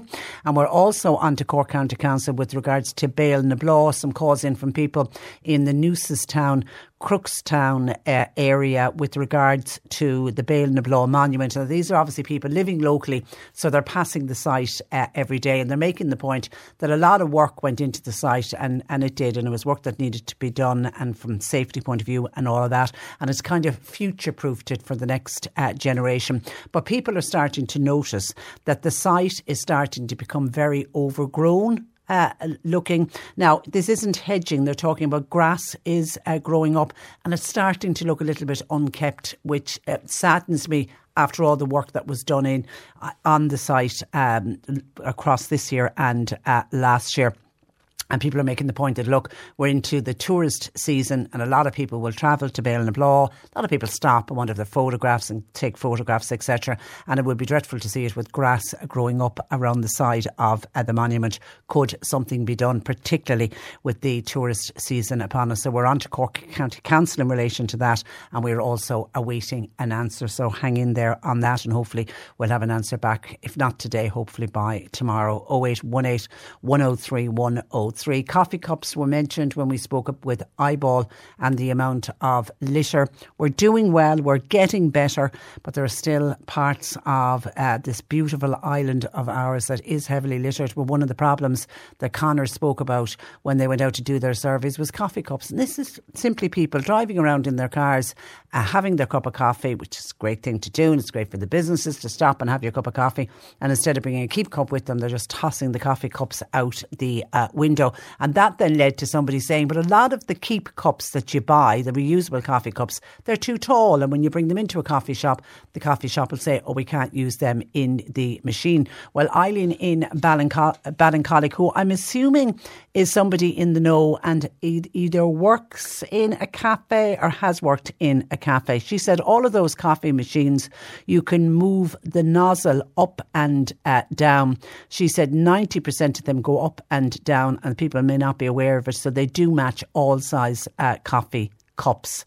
So it is possible if you have a tall coffee cup and you go into a cafe or a self service, you should be able to fit your cup in by simply moving the nozzle up or down. Thank you for uh, that. And then listen to this when we're talking about dumping. Hi, Patricia. I was in my garden last evening and I live on a road between Lisgriffin and Castlecor. A car drove past, rolled down the window and threw out a dinner plate and a fork at my front wall. Hit the wall, smashed. Half of the plate actually ended up in my garden. When I went to pick it up, yeah, it had been somebody eating their dinner. There was some kind of sauce still left on the plate. People are a disgrace. Who would do this? Firstly, who is dri- now? I'm assuming it isn't the person driving along. I'm, uh, I'm we take it it's the person in the passenger seat was in such a rush to get a lift somewhere that they're driving along eating their dinner from a dinner plate that they've taken from home along with the fork. And then what what a waste as well. And what kind of a society do we live in that somebody, okay, I don't have an issue if, if, you, if you don't have time to eat your dinner at home and you're in a rush and you, you need to get a lift somewhere. So you're driving along and you said you bring your, your plate of dinner with you and you're eating it as the as, as say, assume the other person's driving you along. But would you not just put the plate in the footwell of the car along with the fork and wait until you get it home and then wash it or either pop it into the dishwasher? Are we gone that bad that somebody can have a dinner on a plate, eat it, and then open the car window and toss the full dinner plate and the fork out the window? Crazy. Absolutely crazy. It's a pity you didn't get the car registration 0818 103 103. Still getting in talks about doctors and GP practices and the expense of them, and people saying they don't don't spend a lot of time with you. Mary says, Patricia, my GP, it's 60 euro for a visit. If I need to get bloods done, then it is 20 uh, euro. And if I'm just picking up a prescription, it is 60 euro I get charged. I don't have a medical card and I'm aged 71. Um, uh, Uh, and I don't know, I mean, I know the medical card's a means tested. The only thing I will say, Mary, did you apply again when you were 70? Because as far as I know, the income limit goes up for those over 70 for a medical card or a GP. If you're over the financial limit for the medical card, you might be entitled to a GP visit card, which certainly would reduce some of those costs. So if you haven't reapplied since you hit 70, I certainly would be suggesting that you do that. Somebody else is complaining that doctors don't give you enough time when you go into them, and I'm defending it, saying they're just, is it because they're just so busy? This listener says if a GP can't give you the time, then they should charge you less. You shouldn't be charged the full amount of 60 euro. I won't get the cost of a day's hire anywhere if I don't put in the eight hours. I can't expect payment for eight hours if I'm only present for two, and a busy waiting room is no excuse, says this listener. 0818 103 103. On doctors, then, and the amount of doctors that are leaving this country and going abroad as soon as they're qualified. Patricia, I am blue in the face from saying this. If you train in this country for a fraction of the fees it would cost you to train in any other country, then you should be made to stay here for at least five years and give back to society. After the five years, then you can go wherever you like. If you don't stay in the country, then you should be made to pay back the college fees that you owe. Our politicians having a brain between them, it should be mandatory. It does happen in other countries. That isn't reinventing the wheel, where particularly if it's state funded universities, which like we have here in this uh, country, you do have to give something back and then you can go off on your travels. And I'm assuming that that listener has contacted us uh, before and made the point that we would have a rotation then of even if after the five five years, that group of doctors or nurses or teachers or whatever it was, if they decided to move on, there would be another cohort coming out of uh, college. So you'd constantly have a rotation of uh, professional uh, people. 0818 103 103. On housing, we touched on housing when we spoke with the new mayor of Cork County, uh, Frank O'Flynn. Somebody says, what's happening is house owners, landlords, are giving false notices to quit, particularly to long term tenants. They do it so they can make more money from new tenants.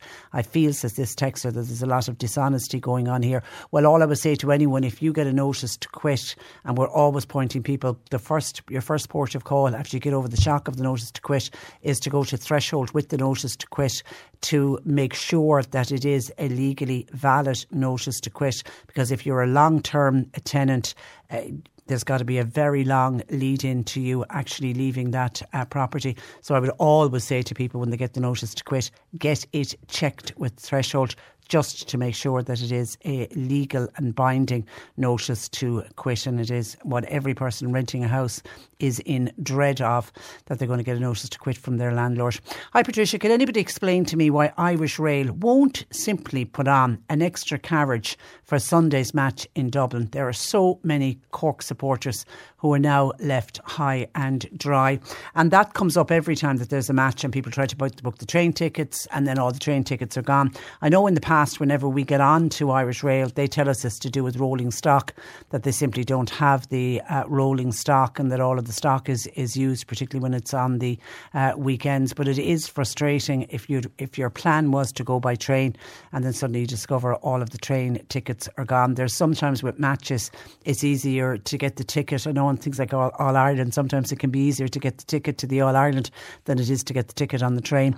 0818 103 103. And then on Ryan Tubridy, we had the listener who contacted us earlier who's a bit worried about Ryan Tubridy and his mental health with everything that's going on. You know, even his people that he work with all seem to be coming out. And it looks like everyone is against uh, Ryan Tubridy. And this particular listener is saying, look, at the end of the day, let's, you know, remember he's a human being and listener was just worried about his mental health. And I said I'd had a conversation with somebody yesterday and I thought the very same thing. Whether you love him or hate him, he is a human being and he has to be really struggling at the moment, listening to everything that's on the TV or on the radio, reading newspapers. And I really just hope that he's not uh, watching or reading anything on social media. Somebody says, Morning, Patricia, are you for real? A man earning half a million a year and it's not easy for him. For God's sake, get a grip says this listener. While someone else says, Hi, Patricia, I have to say, we as a nation have the highest regard for Ryan Tubridy. I still do, because we don't know the man is guilty of anything at this stage. I really hope he's not, because if he is, I'll never believe in anyone again. And by God, don't the vultures turn on you very fast. It's times like this you find out who your friends are. I still believe in him anyway. Thanking you, uh, Patricia, says one listener. I think within RTE, and I did read an article over the weekend that uh, if he does come back, and, and, you know, and there's some people saying he'll never come back from this, he'll never be on radio again. But if, but I know he himself, seemingly his last utterance was he, he can't wait uh, to go back on air. There are, there is the the talk that he'll find it it very hard, or people will find within RT will find it very hard to work with him, and that some members of staff may refuse to work with him. Uh, because what is really coming out is the divide that exists in RT. You've got this top 10, and I think there's only 10 on the list of the huge, huge high earners. And then the bulk of the people working within RTE are on nowhere near those sums of money. I mean, I was reading, um, I was online or in the papers because there's just so much on this particular story that, you know, researchers on a lot of the programmes like what Ryan Tubridy works on, including the Late Late Show, you know, they, they're on starting salaries of between 20 and 30,000 euro. And again, I question how anyone on between 20 and 30,000 euro can be living in Dublin. Certainly they're not single, they're either living at home or they, they're with somebody else or they're house sharing with a lot of people because it would be nigh on impossible uh, to to be able to live with the cost of living in Dublin and the cost of housing in uh, Dublin. So there is a huge, huge divide now within RTE between those at the top and those at the very bottom and those in the middle. And there is huge anger. I'm, uh, I mean, Emma, Emma O'Kelly, who is head of the union, uh, the National Union of Journalists for, for, the Dublin Broadcasting section, and she works for RTE. She has been absolutely, I've seen her on TV, and you can nearly see fire coming out through her eyes. And she wrote an op ed piece in one of the papers today where she was really calling it out how difficult it is for the other members of staff within RTE because whenever they go looking for money, be it to upgrade equipment or if they're even looking for equipment to do their job, they're told, sorry, we've no money, we've no money. I mean, she spoke about. Uh, a remote control in the newsroom breaking and going looking for a new remote control, a replacement. We told we don't have any money for that. And she said, Could you imagine working in a newsroom where you can't switch on the television? I mean, crazy situations and people having out of date equipment or not even having the equipment that they need because the resources aren't there. And then she said, for them to hear of these, you know, huge sums of uh, money being paid out uh, to the top 10, it is really, really uh, tricky. 0818 103 03. John Paul continues to take your calls. You can stop texting us on our menopause competition, please, because I, we have our winner for today. We asked you to text the word mood along with your name and address. And our winner today is Mary O'Mahony of Chapel Street in Dunmanway. Congratulations to you, Mary. You'll be heading to the Cork City Hall on Friday, the 20th of October, to go along to the National Menopause uh, Summit. And as I mentioned, tickets and details of the summit are available on nationalmenopausesummit.com. 0818 103 103. John Paul taking your calls. The C103 Cork Diary. With Cork County Council, where communities and businesses all across the county can get the support they need at corkcoco.ie. St. Aloysius Summer Faith Camp is going to be held from the 3rd of July to the 6th of July. It's in the CDYS Mallow Community Youth Centre. It's from boys and girls aged 5 to 14 the camp will run from 9.30 in the morning until 3 in the afternoon every day that week and it includes activities such as drama, arts and crafts, music and more. Registration forms are available from CDYS office in Mallow. More information from Bernadette 086 803 1126. And the ISPCC are looking for volunteers for their Childline listening service at their office in Cork. Childline uh, operates 24 7. It's a listening service, it's free and confidential and can be reached online or by phone. If you'd like to volunteer, they're asking people to contact volunteer recruitment at ispcc.ie. Shanballymore Bingo is on tonight. 8 o'clock in the community centre. They've got a jackpot of €1,900. Euro. 45 calls or less, all are welcome. And an exhibition of photography, performance, and film will open this Friday night, half past six, and that's at the Chapel Hill School of Art in uh, Macroom. Cork today on C103. With Corrigan Insurance's Macroom, now part of McCarthy Insurance Group for motor, home, business, farm, life, and health insurance. See MIG.ie. You're listening to C103's Cork Today podcast. Phone and text lines are currently closed. Now, Humphrey uh, Deegan, uh, former councillor in Clonakilty, has uh, contacted us uh, this afternoon. Good afternoon to you, Humphrey. Good afternoon, Patricia. And you're, you're, you're raising an interesting point about public boards. I mean, I take it in, in particular, you're, you're thinking about what's going on in RTE at the moment and the board of RTE. Is, is that where your thoughts lie? Ah, yes. Patricia, we have a, it's almost a prerequisite now for anybody that would be applying for a state board that they'll either be solicitors, barristers, accountants, but uh, as some people would say, part of the professional classes. And there wouldn't be much room for a couple of cute fellas that might ask a couple of awkward questions. But we've we've arrived to a situation where there's no accountability, and the board is saying that they didn't know about it. Well, that's not good enough and we have a situation where the auditors say that oh, they weren't informed, but they were being paid good money to review these accounts. And uh, I have an awful feeling that one of these auditors was uh, somebody who may have audited our banks in the past. Well, we don't know that, so let's be let's be careful when we're when we're going down uh, that route. But but the, the, the fact that the RTE board are coming out and claiming ignorance, ignorance is not a defence. Is that would no, that be your point? Yeah, absolutely. And look, for somebody who put his hand up and said there was something very dodgy on the board I was sitting on, and whoever blew the whistle on this will get no thanks for it. And this would never have come to light. The auditors would never have said anything, only that somebody pointed out something that was clearly obvious in some dodgy account that was out there. So like, nobody wanted to know about this, and it suited everybody to keep the the norm there and this office. And now we have the Taoiseach coming out saying that they're going to review this and they're going to have new corporate governance. And if I hear about any more corporate governance, I'm going to be sick. The corporate mm. governance is there already, uh, but like everybody knows that they have to dig down into these things, ask corporate questions, and not be popular between the board and the senior management. That's not their job. They're there. They're there to safeguard the interests of the public not their own interest. Yeah, and you know, listen, we're, we're it, only time will tell what will come out from the. Have you have you much faith in the Oireachtas committees? Tomorrow's the media committee. Um, board members are going to be in before that, and then of course it's the PAC on Thursday. And of course, the big question that we still can't get an answer on: Will Dee Forbes show up? The Oireachtas committee might as well be hitting handball off a haystack. They're going to be kick for touch and the great excuse, oh, that's legal and we can't answer that.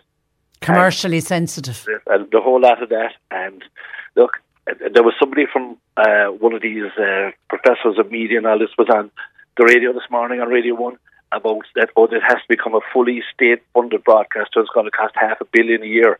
Like, there's people have an agenda here, and it's, it's going to suit a lot of people to try to make it fully uh, state funded and to insanity and nothing else. Well, if they go fully state funded uh, and they think they're going to get away with paying people the money that they're paying the top 10, I mean, they can forget about it. Don't worry, don't worry, they're going to push this agenda now because it has to be fully state funded. And sure, our friends the Greens have decided they want to uh, expand uh, the public service by somewhere between 30 and 40%. But don't be, don't be, don't be worried that Catherine Martin won't go along with this. I'm just looking at how the uh, the structure, how the board of uh, RTE is made up. It consists of 12 members. Six are nominated by the minister. Four are nominated by the minister on the advice of the Oireachtas Joint Committee with responsibility for broadcasting. What is interesting is a worker director. Yeah, worker directors. Is there two of those there? It says one on yeah, the one worker director and the oh and the director general of course would be a worker director, wouldn't she? Um, what was Steve Forbes? Yeah. Um, yeah. But like the, the, the funding of this has been um, a hobby horse of politicians for years, and and of RTE, and they've been playing this thing back and forth between themselves. But like the the extraordinary amount of money that was raised by the sale of lands in in the Montrose, and half of it went straight into the pension pot. Mm. So, so like it's it's there's extraordinary money floating around there, and yet uh, it seems to be fairly fast and loose how they were running it. But yet, when I, I have massive sympathy for the ordinary workers, uh, and particularly like the more junior roles, the researchers, I mean, some of the stories that are coming out, I mean, you know, Emma O'Kelly talking about the remote control in the newsroom not working and they couldn't switch on on the TV. She yep. was talking about regional uh, reporters couldn't, didn't have the equipment to send back in the news uh, stories. Somebody else who was to use an ironing board as, as a table because he's, the desk broke. Someone else is standing because he can't get a new chair. I mean, it, and every time they went, oh, we've no money, we've no money, we've no money. And then they can come out with, and then the other I'm going to get in a rant now. Then you've got the staff members coming out saying, oh, well, we're being honest, this is how much we earn. And, you know, without, you know, saying I earn 280,000 for doing a two hour show five days a week and not batting an eyelid. Well, I, that's a bit of a hobby horse of mine as well. And, you know, they talk about we'll have a 50% pay cut. But if the 15% pay cut was to be applied properly right across, it would be about 30% for the people at the top and 15% for the people at the bottom. You'd have the wage would press down. Mm. And if there's wage increases, it, the wage would press from the bottom up. And but that wouldn't suit because if you're taking a fifteen percent wage cut and you're earning fifty thousand, that's a lot of money. But if you're earning 150, yeah, uh, yeah, yeah, it's all relative. So, yeah, it is. So, but, and but and the one big question that still, I, and I know Dee Forbes yesterday in her statement answered some of the questions that people were looking for. But the one big uh, question that I have: Why did they decide to hide this extra money for Ryan Tubridy? Why didn't they declare it? That's just a mystery in itself. Mm. And look, look, look, you you can't blame Tubridy for taking the money. Look, there were, it was a deal that was done, but how it was accounted for by his bosses was just like like he's a, he's a private contractor, but how they accounted for it is nuts, nuts. Do you feel for him? Do you know, for a guy who was held in such high esteem by the public, he's he's after falling a long way now, and which is must must be very hard for him and his family. But like he has questions to answer here as well, so it's public money, so it must be accounted for. Hero to zero. It was only Oh, how, yeah. how many weeks ago he was being fated for the last. Uh, as somebody said, did you, you too want their want their Vespa motorbike? Which they don't. Oh, by the way. I. But you know like, what I mean? He was everyone. He was the best thing since sliced bread, and, there was, and- and, then my God, yeah, yeah. yeah. So like it's very difficult, and like people are very aggravated and, and perplexed about this because they, they- people like Tubridy and they like the show, and it was easy listening and easy watching, and and now they say, oh Jesus, is there anything left that hasn't been tainted? I know, I know, and So then and then Patrick Kielty will be moving into the position, and Oh. he's now coming under scrutiny as to how much nobody knows how much he's getting. They're going to have to Yeah. declare how much they're paying him. Anyway, Yeah, it's got It's terrible. and it'll go on for for a Oh, long will, time it- more for sure. It will, and it will, but like the the auditors and the solicitors and the barristers and all this, they're they're not going to draw a fortune money to work out what happened here. It's very simple. Somebody did a dodgy deal, didn't declare it, lads. Put your hands up now. Tell us what happened, and there's no need for an inquiry. Just tell us what happened, Yeah. and that'll be the end of it. Okay, listen, Humphrey, good to Thank hear you from very you. much. Thanks, thanks a million. Thanks, bye bye. Uh, Joe and Kilmaddock said, so did the likes of Enda Kenny and Mary McAleese, how much did they get paid for the shows they fronted? They're already on big salaries and big pensions. How much on top? Well, they would have, I don't know whether they, they would have had an agent or not, but they would have agreed a sum. Claire Byrne said she got 25000 for doing that quiz show that she's been doing for the last number of weeks. So I don't know if that's standard uh, or not. John in Cobh on Ryan Tubridy and his mental health. He wasn't really worried about the real people that had mental health problems when he was filling his bank account. The listener that said that is a load of rubbish. So, um, John, not worried about Ryan Tubridy's mental health. And just one completely different, and this is shocking. When I spoke about the plate being thrown out, somebody having their dinner in the car and then throwing the plate out the window along with the fork and it gets smashed on a listener's uh, wall. Uh, Orla in Ballyvolane said last week some guy drove by where Orla lives, and wait for this, and threw a little puppy out of a moving car. It was near the playground in Ballyvolane. Lucky for the pup, one of Orla's neighbour's daughter was there at the time, rescued the pup, took the pup to the vet, and my God, miracle of miracles, the pup is fine. But and they're now looking after the pup. But to think somebody would do something like that, horrible, absolutely horrible. It's bad enough to dump a little puppy, and we know people dump puppies and, and kittens and dogs, but to actually throw it out of a moving car, that really is beyond cruel. 0818 or uh, 103 103, our lines are open. Cork today on C103. With Corrigan Insurance's Macroom, now part of McCarthy Insurance Group. Want great advice? You know who to talk to. CMIG.ie. Cork today on C103. And just one final uh, text on the RTE controversy, as Michael uh, puts it. Uh, Michael says, I really hope the Dee Forbes doesn't just walk away without answering the many questions people have about these disgraceful payments on top of whatever what already is lottery money wages. I also thought the chair of the board, although new, was extremely weak when she was on the news last Friday. We all need clear answers to the goings on. Patricia, if you or I didn't pay our TV licence, we'd be fined. We could even be jailed. Hopefully, the same criteria will apply here. How much will the external review cost now on top of everything else? The government cannot simply grant any more additional licence fee increases to RTE now, and that's for sure. And that's from Michael. Thank you for your text, Michael, to 0818 103 103. Joe Heffernan joins us. He's back after his little sojourn. He had a little bit of a break. Good afternoon to you, Joe. Good afternoon, Patricia. And you, you, yeah, were, we had had, you had a week away. You, you, we you had, left we the country. the first, the first time in three and a half years, um, and it all seems strange but wonderful. You know, the message I brought back with me from my break um, and Mary's was the kindness, the absolute kindness of Irish people. Um, there was a guy uh, sitting beside us on the plane, Aidan Power. He turned out to be a cyber security expert. But we didn't get to lift the case. We didn't get to almost touch a case. Um, you know, the cases um, uh, were put up uh, on the overhead thing, um, taken down, taken down the steps of the plane. I mean, wonderful. You'd say no. It, the And they the saw- only yeah. downside of it, it must have been that I was obviously crocked. Ah well, no, you were. I mean, you've had you've had back and hip issues, Yeah. which would be quite obvious to any, anybody. But but lovely of that guy Aiden to spot. Oh, there's there's a couple that need a bit of help. Unbelievable. Um, and on the way back, um, the Robinson family from Mitchelstown uh, copped that we were under a bit of pressure and did the very same thing. Yeah, we didn't touch a case, we didn't lift a case.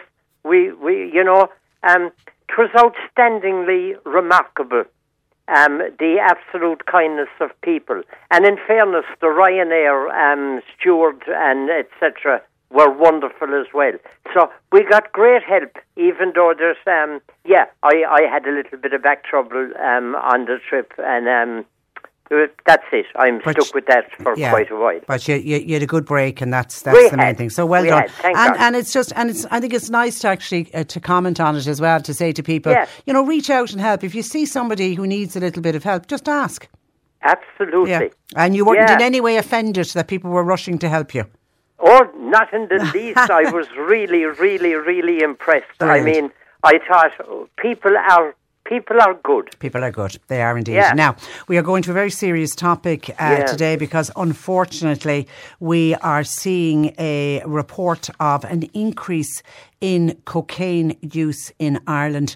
And, and I think the, the, the figure, a 170% increase in the numbers of young people, this is treated for, for cocaine use. That's a fright. exactly. That's a and as frightening you and figure. I know, Patricia, that's the tip of the iceberg. yeah.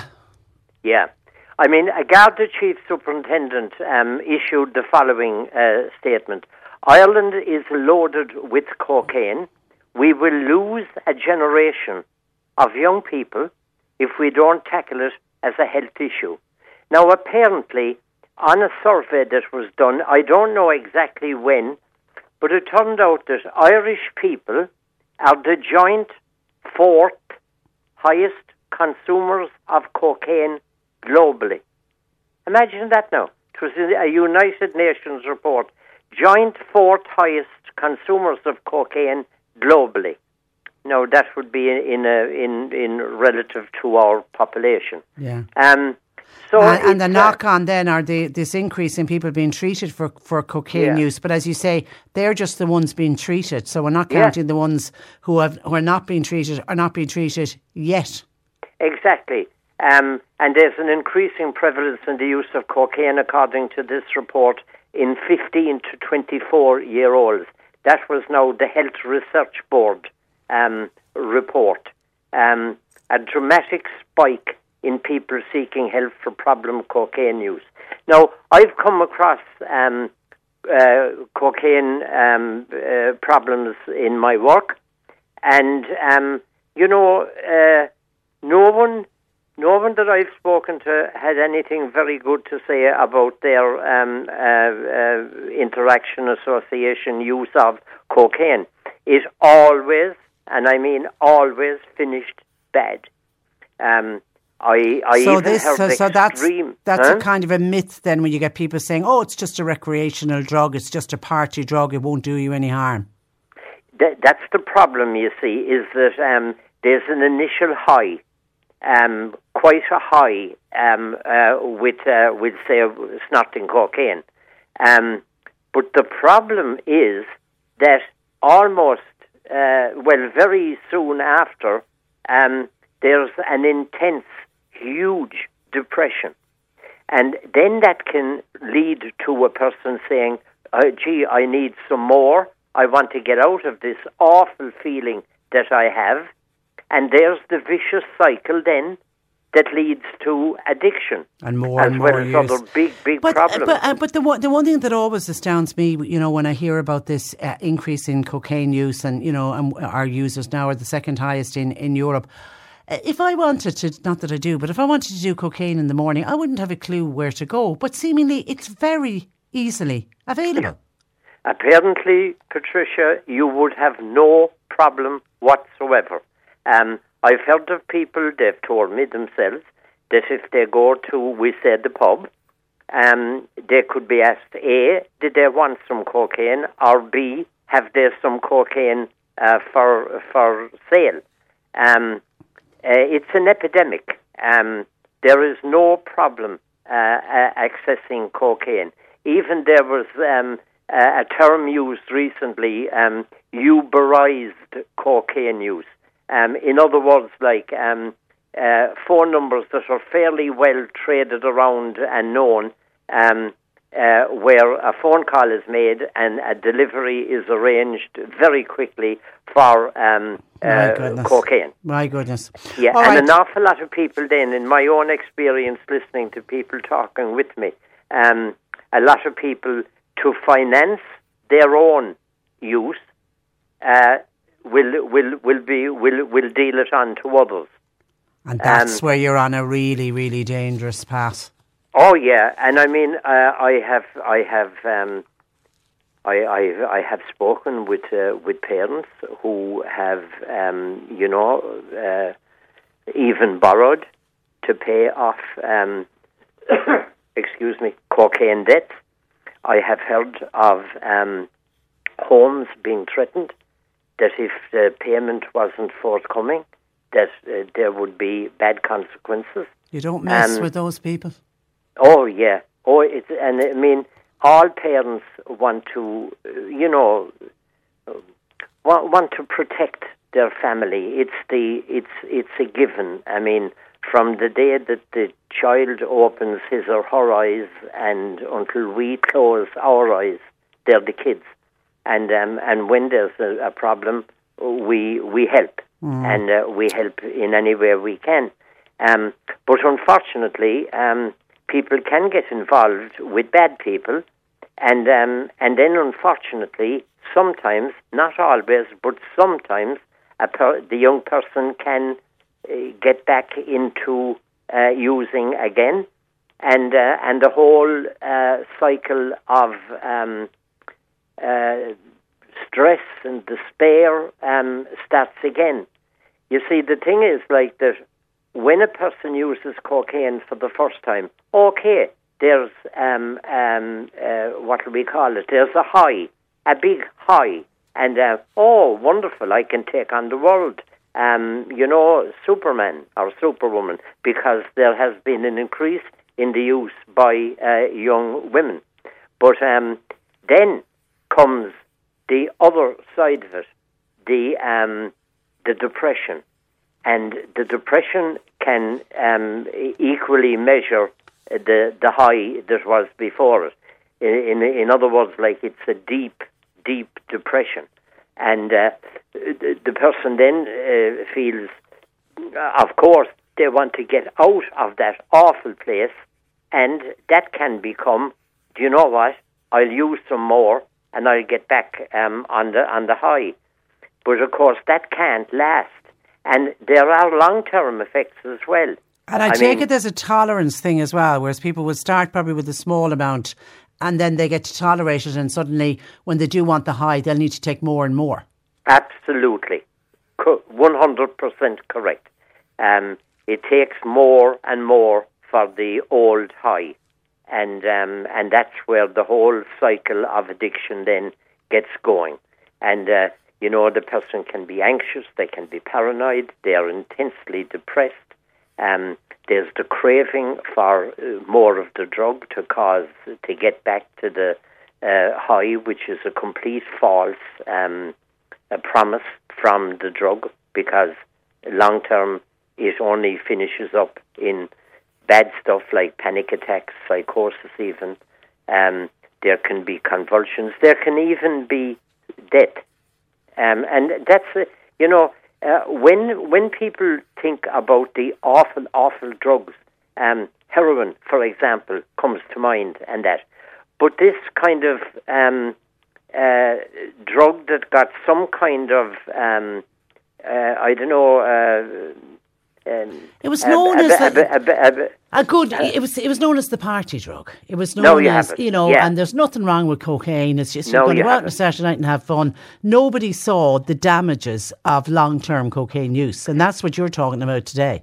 Yeah, um, I mean, and physically there can be uh, high blood pressure. There can be there have been heart attacks, strokes, and even death. There's definitely liver, kidney, and lung damage. Um, you would often hear of a person, you know, the little thingy in the middle of our nose called the septum, Yeah. where it becomes hold and it even can be destroyed. The girl, read yeah, about that. the with- actress who used to be in EastEnders, she lost hers completely. There from, you from are. cocaine use, yeah. Yeah, yeah. So, like, I mean, it's not the party drug. it's it's a very very poor party. It's a party that doesn't work. Um, Yeah. You're you're dealing with um, with very dangerous um, uh, stuff with with this cocaine, and I'd love it that that message would get out because you see the temptation can be, yeah, I'll chance it. It's just And, a um, party drug, yeah. and and I yeah. won't become addicted. Um, you know, I I can do this. The word I I don't like the term at all, but um, recreational drug use. I mean, the recreation can turn into um, you know, a holiday in hell. Um, it's it's not it's not a great recreation at all. Okay. Um, All right, listen. p- yeah, Huh? we're, we're out on time, unfortunately. I have to wrap it up there. Listen, good advice as as always. Steer well clear of cocaine, I think is our message today. Have a great week Yeah. and we'll, we'll talk And to it- you next week. And I would say, Patricia, if you're in trouble, talk to someone, make a phone call, attend maybe NA meetings. NA is brilliant, um, NA Ireland, um, but do something about it. Reach out. Okay, Joe, thanks for that. Have a lovely week. And Joe Thanks, Heffernan, Patricia. bye bye. Joe runs a counselling practice in Boherbue. His number is 086 834 8145. Uh, Justin Lewis Capaldi has announced he's going to take a break for the foreseeable future, the poor lad. Uh, that's where I leave you for today. Uh, thanks to John Paul, who produced, Nick Richard for the afternoon, and we'll talk to you tomorrow at 10. Until then, I'm Patricia Messenger. Very good afternoon. Cork today on C103. With Corrigan Insurance's Macroom, now part of McCarthy Insurance Group. They don't just talk the talk, they walk the walk. See MIG.ie. Without the ones like you, who work tirelessly to keep things running, everything would suddenly stop. Hospitals, factories, schools, and power plants, they all depend on you. No matter the weather, emergency, or time of day, you're the ones who get it done. At Grainger, we're here for you with professional grade industrial supplies. Count on real time product availability and fast delivery. Call clickgrainger.com or just stop by. Grainger for the ones who get it done.